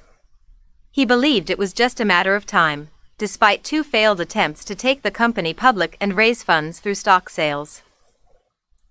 The dramatic aerial maneuvers that Cooper describes having personally witnessed, she writes, never happened and never could have happened. According to the Wall Street Journal, Cooper had his eye on a project to build logging helicopters for Fiji, and he had been in touch with an inventor of a new piston engine for small airplanes that is so simple, you can't believe it will work. Investors from Mexico and Taiwan were looking him over, he told reporters. We don't have a check in hand, he admitted in 1997, but we're looking very optimistic. The flying saucer that didn't. Another get rich project Cooper championed in his autobiography Leap of Faith was Wendell Welling's flying saucer engine the Utah rancher had invented and tested on his ranch in Utah. Cooper describes, page 207, his visit there after Welling had died and the impression the device made on him. I sat at the control station about 10 feet away. The sole flight control was an airplane type stick. The only noise in the room was the slight whir of the generator. I applied gently backward pressure on the stick, and the saucer jumped off the test stand, soundlessly, and rose into the air effortlessly to 10 feet or so. Mm, I was good to see a amazed by the video of it. ease with which the bird took flight. Up and down it went as I moved the stick forward and back. I was extremely impressed with the saucer's lift capabilities. With very little power, the fan wasn't even powerful enough to move air effectively through a large room on a hot day, this thing flat out flew. I flew the saucer for about 10 minutes, and the experience really opened my eyes. So he's he's doing a prototype with a device that's obviously got a cable tether to it for electricity, right? Because he's talking about a generator in the room. Um, I don't think Cooper ever believed that was going to work. You know. No, because you're going to have to Uh, add, add, so- add the, you have to add that generator that's creating the high voltage for the fan to be actually on the device to lift lift that up as well. Now, if it doesn't lift up the weight of uh, the generator, then it's pointless because it's never ever going to get off the ground unless you have flying saucers that have uh, high voltage cables going to it everywhere, and that, that's just not going to work. Uh, that's No, what Tesla was trying to work on. He was trying to work on that um, radiant energy idea of free energy that you could just Yeah. uh, he could beam it into the atmosphere and you can then tap it back from the atmosphere without having the cable because he knew that you, you could do a lot of things with high voltage and so did Towson Tesla Brown, right? genius. Yeah. I, I think Gordon was a wee bit naive rather than a scam artist myself, and he, he actually believed in the stuff like um, Brandon Fugal did with the, the free energy device that he got conned on. And the- they're, they're using a billion, billionaire's name to get more investors. Likewise with Mhm. Gordon, and they're using his fame to get investors and more money to fund uh, basically the research into it or whatever, you know. Uh, I don't think he's such a bad person. Now I'm reading all this again. Uh, I think, and of course, uh, he may have been fed disinformation on the UFO stuff too, and believed it, right? Yeah. So I think he was a wee is, bit gullible. um, Yeah. Well, this was time of writing it. I think it said 1997, didn't it? Well, Cooper's book didn't come out until 2000, and Cooper passed away in 2004. So he had plenty of time to respond to these um, type of accusations, didn't he? yeah, but his mental condition had dropped off by then, hasn't it? Too. Yeah, I would say so. Yeah, yeah, yeah, yeah, yeah. Uh, yeah, that, that last documentary, then, um, uh, yeah, it was uh, Cooper's he- he Treasure. was- no, no, no, no. Um, um, I'll show you. The, Yeah. Yeah, Uh, we'll just yeah, finish yeah, off well- the article anyway. We're getting down yeah, the bottom. yeah, carry on with that. Eyes to what a vehicle of this configuration would do, specifically, the tremendous lift that could be developed from the saucer shape.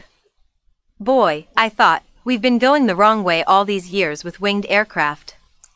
Page 266 I've never forgotten what I saw in Wendell Welling's barn. The story was the sensation of the UFO internet after the book came out, and its implications were obvious. Wrote one blogger, it's too bad some dot-com millionaire in the States isn't interested in this stuff. Apparently there's a barn full of made in the USA, functioning prototype flying saucers just sitting there waiting to take someone and us to the next Not, level. not exactly. Steve Ballmer or those Google guys could probably finance the effort out of couch change. It would just need somebody else's money. Curious to Hmm. track down what had become of this invention, with a few lucky breaks, I tracked down Welling's daughter Gloria. Well, when you think about it, the flying cars they have got, you know, Google's got a flying car that were they were testing out in Nelson, and it was flying some customers to the airport and back to their house in short distances on, um, and it would recharge the batteries per uh, n- next flight, so it always had a full charge. So um, again, that's where they got the energy density, you know, the weight down, but can provide enough energy to power uh, the fans that lift up the craft, right? So this is where this idea is actually developed into flying cars, and they they, they do exist out there. But this one here has got a cable attached, and there's no way that would work. Gloria. She was amused by his book's description of the demonstration flight, which she attended, because according to her, it never happened. He was there, all right, and she didn't even think to take photos, sadly, but the model was covered with dust and had no power connection and hadn't flown in years. Oh. And it didn't for Cooper. Gordon didn't hold any controls and fly a prototype around a warehouse for 10 minutes. Oh, dear. She emailed me in 2015. The dramatic aerial maneuvers that Cooper describes having personally witnessed, she writes, never happened and never could have happened. One small motor was turned on and vibrated on the test stand, that is all. Bless Gordon's heart, she had written, he didn't write down his memories of northern Utah quite soon enough, and got a few facts wrong. So he could have had a memory problem there then. Uh, or always a Yeah, scared. yeah. I, Paul, you know, I have to be honest. Um, I, I, I think the guy deliberately told lies. Yeah, I, I think you might be right. But I think initially, think it- very difficult to be any kinder than that, you know. yeah, maybe he was just playing the gullibility thing, you know, uh, that he actually believed in it and he was actually just telling lies. But anyway, people can make up their own minds. Um, we've presented what we can here today, um, and uh, yeah, it's a Yeah. bit, bit of a shame, really. Um, it, It I thought he was yeah. actually one of the better astronauts. Um, next, uh, and Mitchell has his own problems too, and so does Buzz Aldrin. so Well, oh, good God, yeah. Well, well, Mm. Mitchell got some really weird stuff before before his days um, had passed. You know, some really weird stuff. yeah. Well, how about that Boyd Bushman guy? H- How he come up with all that crap with all those fake photographs and renderings and Well, uh, Kmart alien dog. Oh, the Walmart alien. Well, you know, imagine having a career like that and then letting Yeah. it all down with a with a, a crackpot story such as that. Yeah. Yeah, I suppose people would believe him without a video because he was meant to be a trusted astronaut guy. You know, this is the problem. Maybe, Yeah, he Yeah. was in, he was in a he was in a position where people looked up to him and well, people invested in him, didn't they? As we've just seen. Um, and uh, yeah, it's it's an awful shame. But I tell you who he reminds me of a little bit is is Corso. You know, yeah. Mm. Because reading Leap of Faith, um, even even his space stories um, sounded a little bit sci-fi to me. You know. Yeah, yeah. Um, but that- that's the guy that made up claims about fiber optics from UFOs and uh, transistor and silicon chips and all that Oh. sort of stuff. God, yeah, you know. Mm, I mean, I can see why why, why he done it. He done it as a legacy to his family, really, because Corso knew he wouldn't see much of the money. Um, he, he knew he was on kind of borrowed time uh, by the time of the publication of that book. Um, who published a book for him? My God, Bill Birnes. You know that that, that guy believes in unicorns and God knows what. Mm. Yep. Uh, we'll just finish off the article anyway, but yeah, it's a good Yeah. discussion uh, point, right? So this is like our first one. Uh, we may bring them up again in the future as more stuff develops or new finds come out or whatever. But Yeah. um, it sort of does sort of um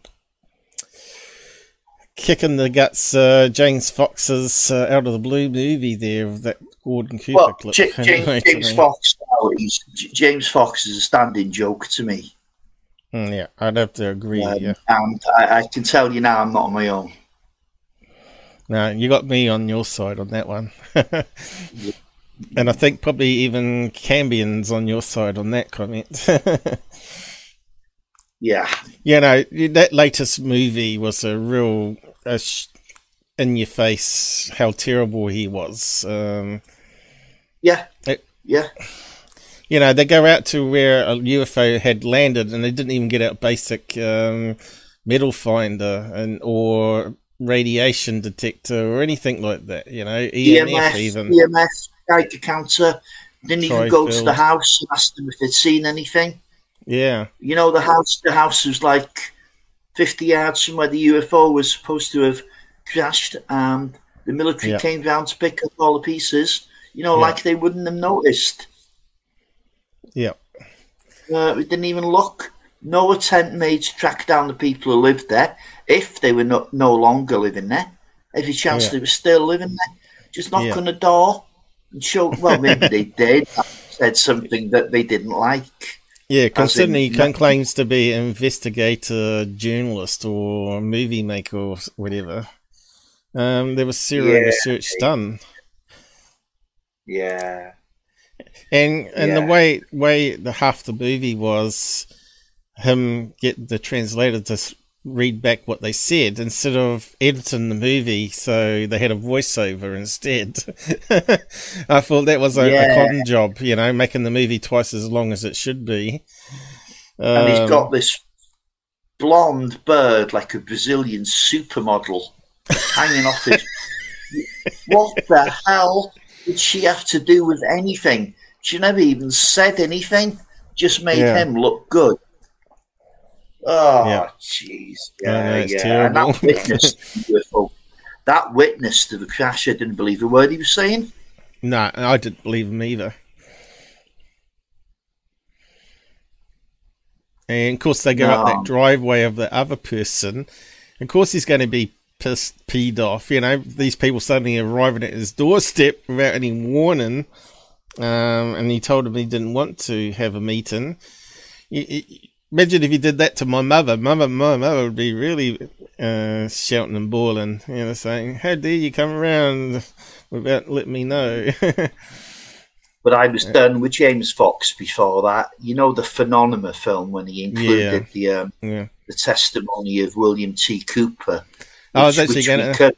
Coleman. You mean Coleman? Uh, William T. Coleman, yes, sorry, Yeah. yeah, Yeah, I've actually got that um, man. to talk about next time. Uh, unless you want to join me, I've actually got that here um, queued up. I just, Yes, I sent that. Yeah, I sent that to you. Yeah, we did. We did actually cover it. It was oh god, it was it was just after Phenomena came out. So I Yeah. remember uh, posting my opinions Yeah. um, about Coleman on um, David Beatty's group, and David Beatty, the right go at me farmer, calls out um, James Fox's new film and has a massive takes a massive dump on it. Um, I says, "Hold on, I've got a reason for doing that." Um, I sent him, I sent him this same link and another one, yeah, and he looked at it and he ended up putting a like on them. So, like even David Beatty got sucked in by a stupid Coleman. mm. only me Never got made sucked in by Fox. You even mean? made that up until he had his own TV show. You're talking about Fox, not Col- Coleman, aren't you? Or Coleman, no, are I'm you- talking about Coleman. Coleman had his own UFO. yeah, He was director of it, or um, and then that's when he made his story up. Yeah, but he had the background as a pilot. You see, well, for that flight that day, um, I knew it was off.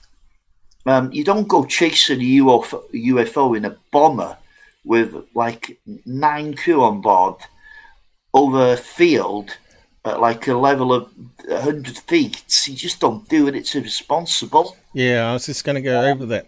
Actually, that part of the story actually checks out. Um, it wasn't a, a bomber that you're thinking of. It's actually like a, a special type of bomber they used uh, in Vietnam. that actually did fly at treetop. And I was going to go over all the technical stuff where his story s- could be true. Well, it, yeah, it's nah. There's no way he's going to be swinging it around. But anyway, we'll that cover that level. next. We'll cover that With one next. next that's, a, board that's another. That's another live to to cover there. Well, he couldn't even find the flight log. There was no flight log. He made it all up. Yeah, yeah. Um, but some of the stuff he said is technically true, but did it really happen is another thing of that side of the story. And I, I think maybe it's uh, it didn't. He was using it to make money or whatever. But anyway, we'll, I'll go over that next live. uh, it's never ending. That stuff we've got to go over. Yeah, we have done it though. Yeah, I, I try to keep things balanced. Look, at things that could be true, and then this is what they're claiming. It sounds a bit dodgy, and then uh, some up some some make a summary of it at that stage. But yeah, we'll just finish off this article anyway.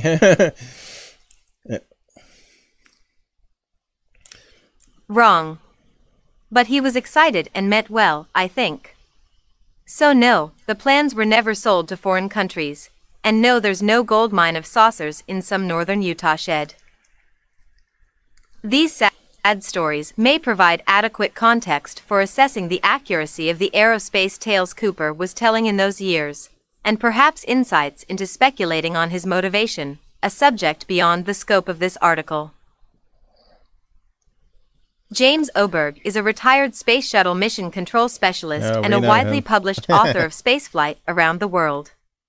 After leaving NASA, he worked for the U.S. Space Command to write its seminal doctrinal book, Space Power Theory. Following the Columbia shuttle disaster in 2003, he served as a space consultant for NBC News. hmm Well, we got to the end. I thought there was a wee bit more to go. But Loss uh, of the- faith. Gordon Oh, Cooper's post NASA. I'll just close that down. Oh, uh, you disappeared. I'm not sure if you're still there or not. Oh, yep. oh, I need to go to toilet again. It's been another hour or so, has it? um, yeah, there was something else on that article. There's some pictures, I think. Let's just have a quick look. All right, it was these little graphic things they had it in. All right, that's how you can see how the reader took all the gra- uh, text off the page and read out the text without the graphics getting in the way and uh, the web links. So that little book thing they have does sort of help it out. All right, there's one of the uh, images. What's this one? Looks like it's too small to read. Convert air into energy. that sounds like a, a scam, doesn't it? oh my god. Uh, so that was the ad. Uh, what else we got? Anything else?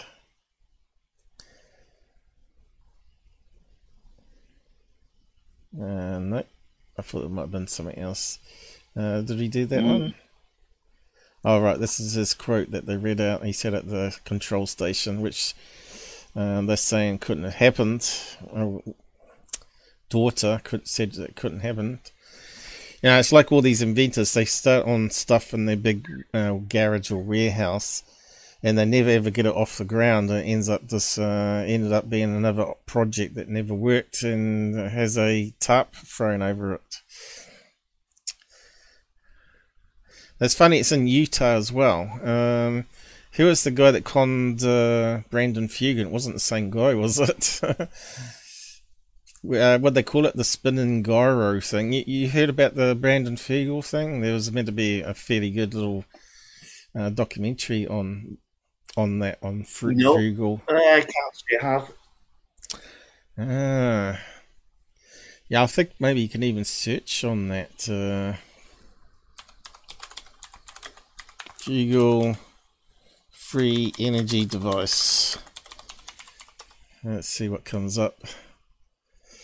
Uh, Brandon Fugal, owner of the mysterious Skinwalker Ranch. No, not that one.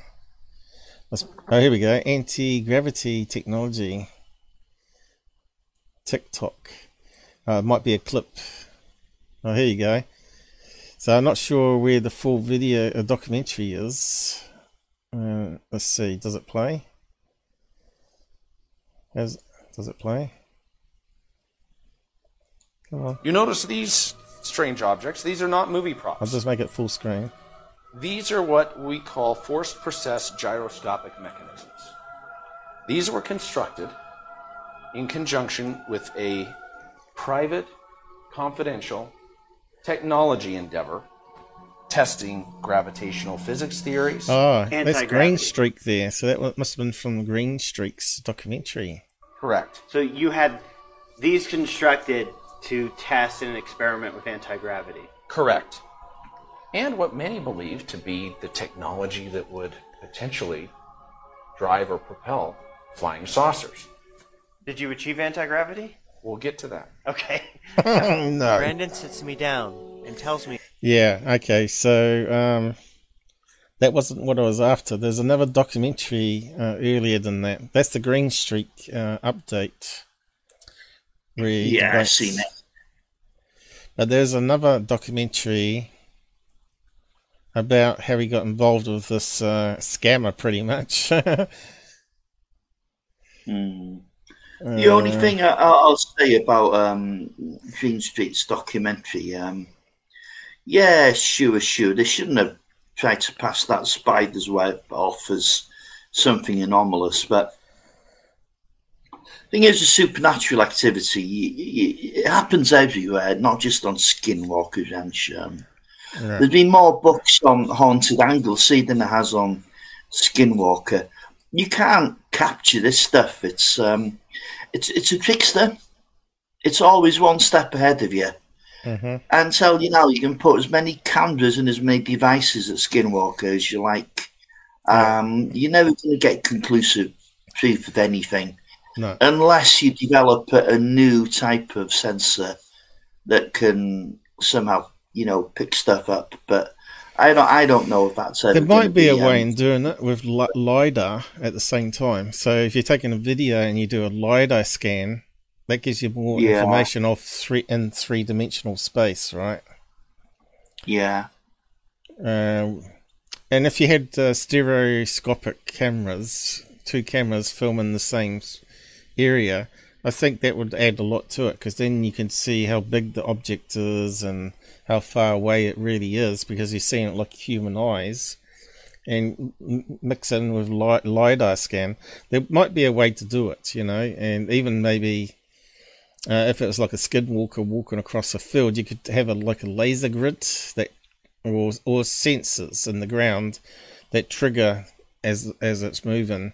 Now they do that on ghost hunting shows now with what they call these LED sensor mats, and it's like a they roll it out like a piece of carpet on hallways, and anything passes over it, um, magnetic or even pressure, it lights up these LED lights. And I thought that's a really clever way to document something physically, not just use cameras. Um, so they have actually detected stuff triggering these mats, and they're asking it to walk forward, and it starts lighting up forward. Unless there's some trickery going on where it's been hoaxed, which we can never ever be hundred percent sure. Um, it's sort of something you'd have to have someone really credible instead of normal someone trying to sell a TV show. It has to be like done with a, a group of scientists or something that you you tr- trust and respect. But yeah, uh, yeah, Brandon Fugal stuff. Uh, might have to maybe do a, a another live show on that one. But yeah, see if we can dig up the old footage of him in this particular uh, experiment thing with the flywheel thing. uh, not sure if we could find it now, but there might be something Yeah, out there. well, I'll, I'll, well, I'll I'll get off now. Um, yeah, I'm going to wrap up now. I'm going to wrap up now anyway. But yeah, be okay something. then. Yeah. Um, the comments down here, though, on this particular episode was what I was going to round round up on. Wow, I never had read any of this about Cooper before. No, none of us have. Sounds like he was a scam artist. Yeah, it's possible that he was a scam artist, or very gullible, or a mental problem. Was Cooper the product of a of a leak in NASA's selection system? Gordon Cooper, I met Gordon Cooper twice. He had some time at Beechcraft Bonanza. He had a well he had it well in the early nineties because one of the times I met him uh, when we both uh, spoke at the Bonanza Association meeting on safety. Bonanza at the time had been having a serious issue with in high level non aviation professional here in brackets killer. So what is Bonanza? Is it like an aircraft safety thing? Is it Bonanza Association had been put had together some safety meetings at the national and regional conventions to try and stem at that. So what's he trying to say here? Has quite a lot of reading again. I didn't think it was going to be that much. He was pleasant to talk to, had some interesting recollections of both his Mercury and Gemini flights, and he seemed to still grasp orbital mechanics. He was particularly interested in the REM, REP, I mean, uh, that he had flown on GV. Gemini vehicle, was it? Uh, memory of that thing quite good. What he didn't recall was our first meeting. Uh, Dad, Mum, and I flew down to Spaceland Airport in '69 to be part of the awards. Yeah, but would he remember that? You know, um, there's lots of things I don't remember exactly, but I don't know. I don't think that really puts him in doubt. I recall the trip for other reasons, including the science fair. Uh, poor devil sounds like he was mentally ill. Uh, what being described here sounds awfully like uh, the ma- mania end of bipolar. Bipolar. Bipolar. Yeah, that's what he's saying. Oh, yeah, bipolar's a little bit on that. that that's um, that's depression, isn't it? So where you go Oh, high, unhappy, and also go really uh, down Yeah, and sad. yeah. But he's saying, Yeah, I- I've never heard of this term, mania end of bipolar. So I'm not sure what he means by that.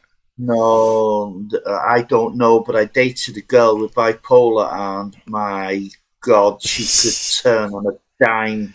Yeah, I, I had a friend like that too, and in the end, we Scared we decided to stay apart.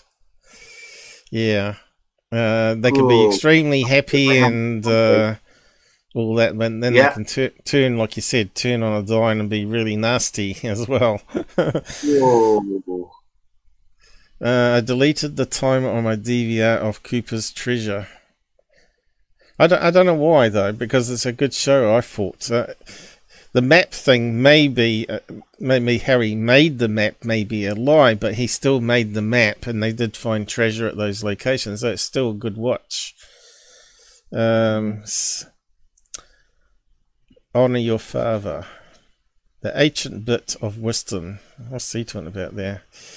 Uh, als- although Gordo was a awesome astronaut, he al- always had the issues ever since that meeting on Merv Griffin's show.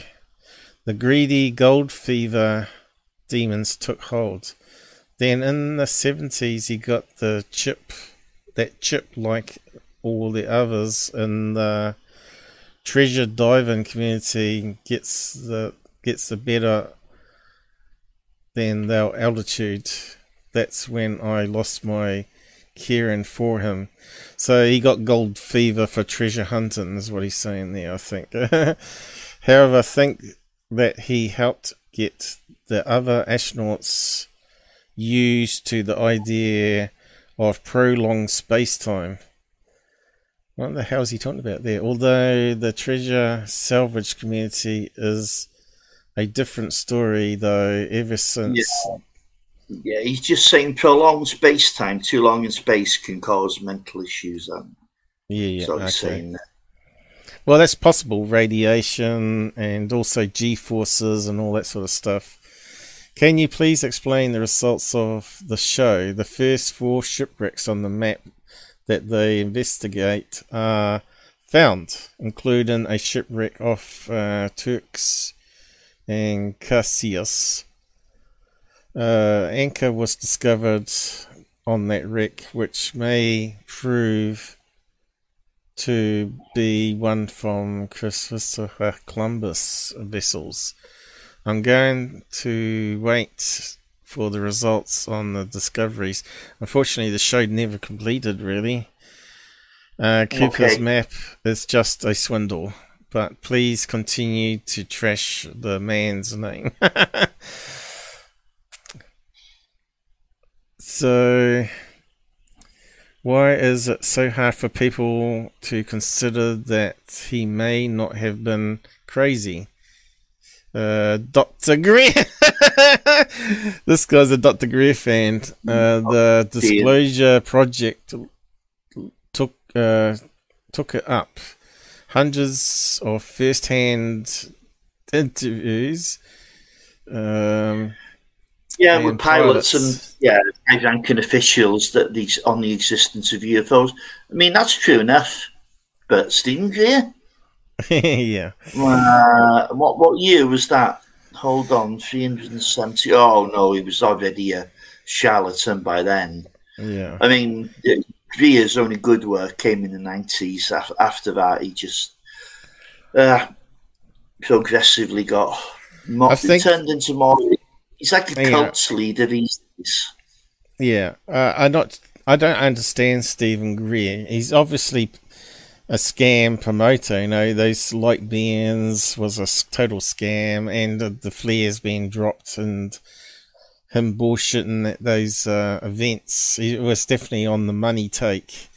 But back in the disclosure days, he seemed like a good organizer. He was a, I think he's a good organizer generally, and a bullshit artist and that's got him where he is, right? Um, but yeah, you can't believe anything that Steven Greer says.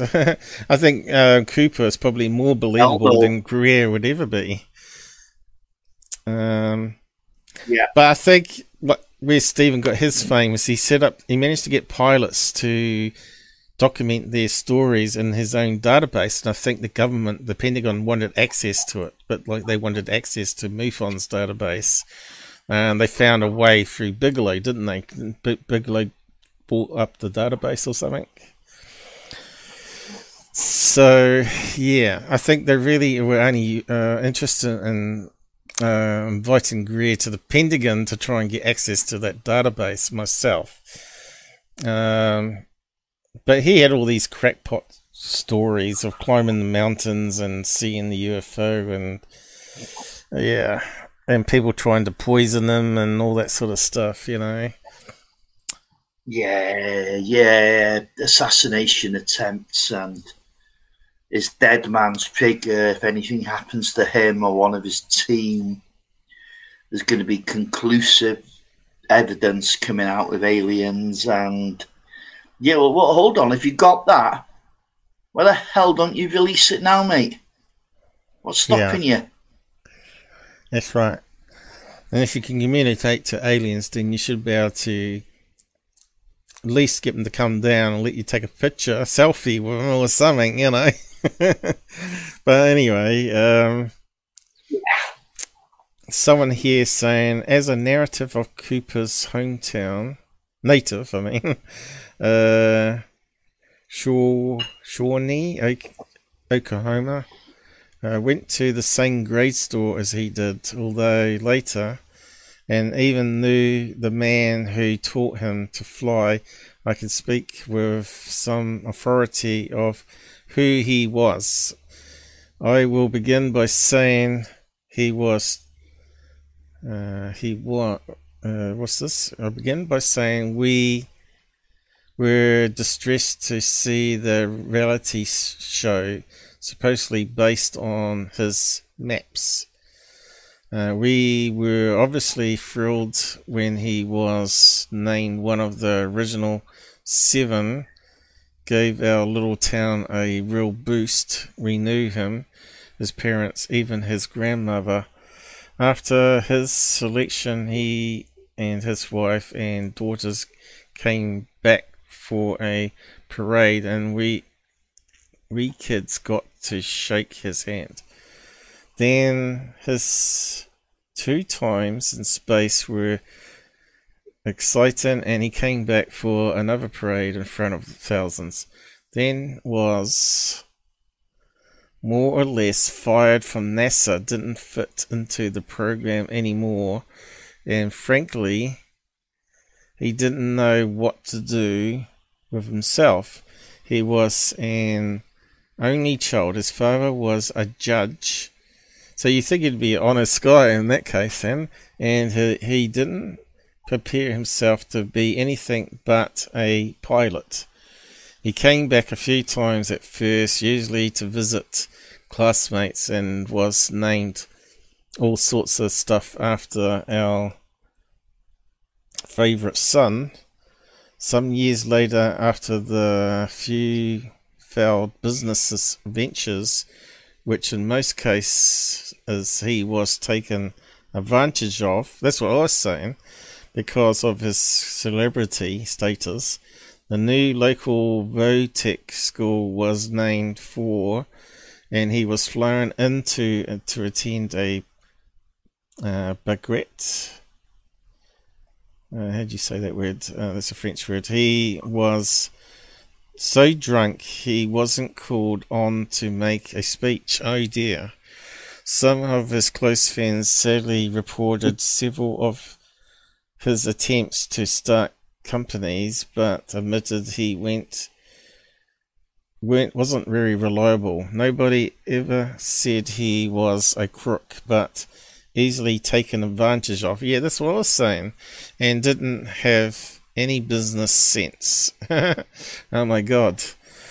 Uh, Weatherford okay, but never either even got responses from Coupon. So what's that about? Uh, did I miss something there? All oh, right. Uh, admitted he wasn't reliable. Nobody ever told he was a crook, but easily taken advantage of. Everybody around here knew to trust him as he was knew not to trust him. Okay, knew not to trust him uh, as he was drinking heavily. He split from his wife of 30 years. Okay, that's going to bust a man up a bit too, isn't it? Many had uh, hoped yep.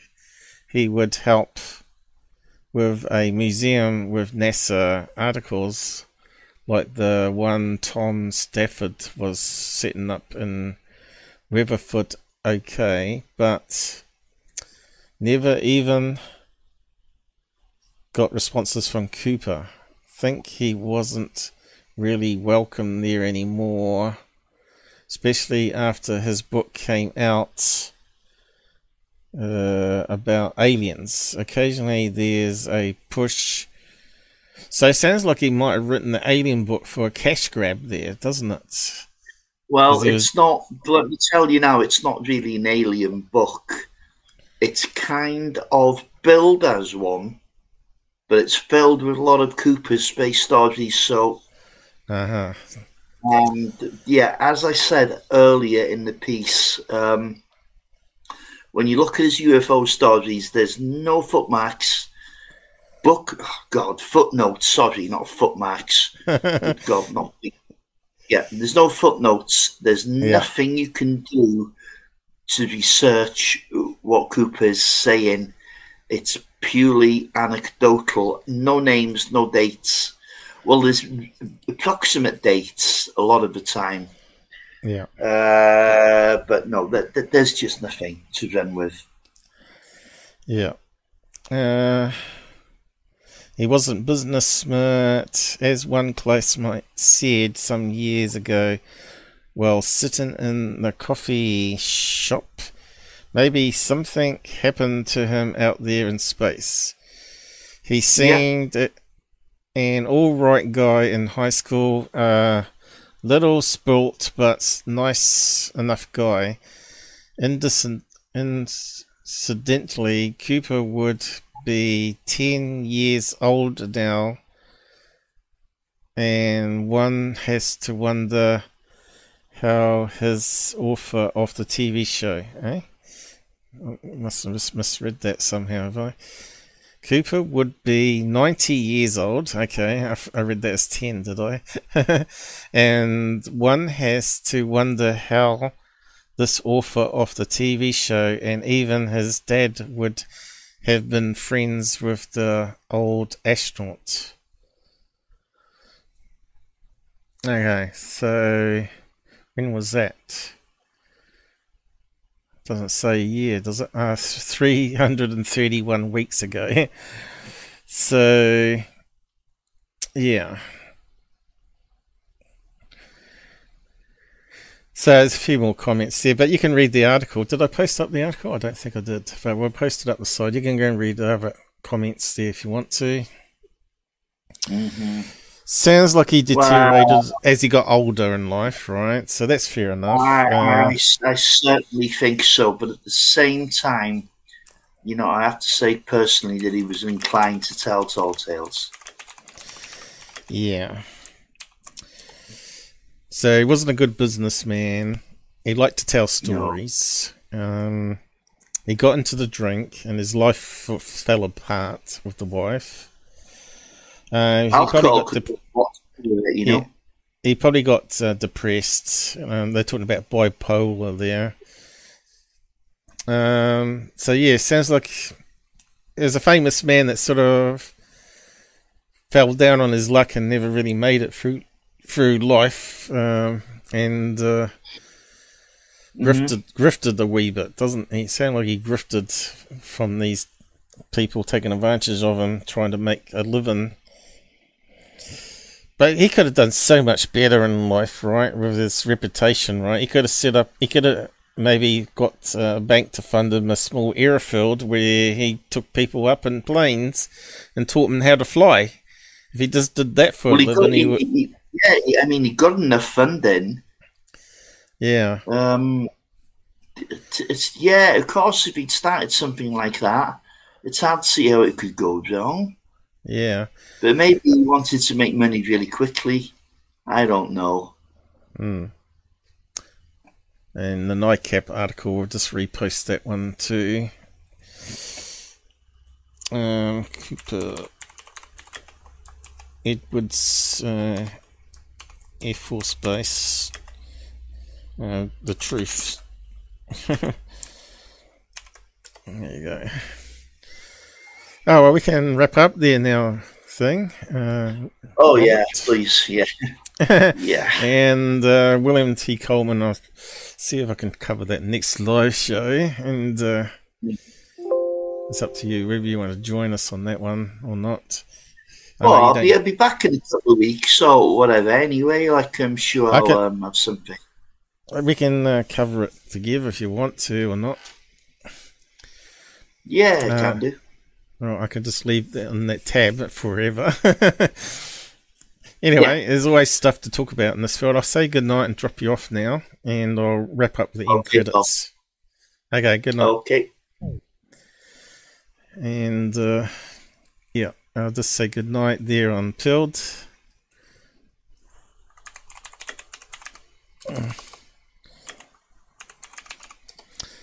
And I'll just close that down. Yeah.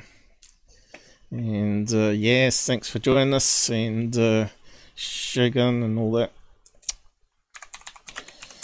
And hitting a like on the episode uh, helps, and comments after the show on the on the episode would be great. And just go off the end credits here.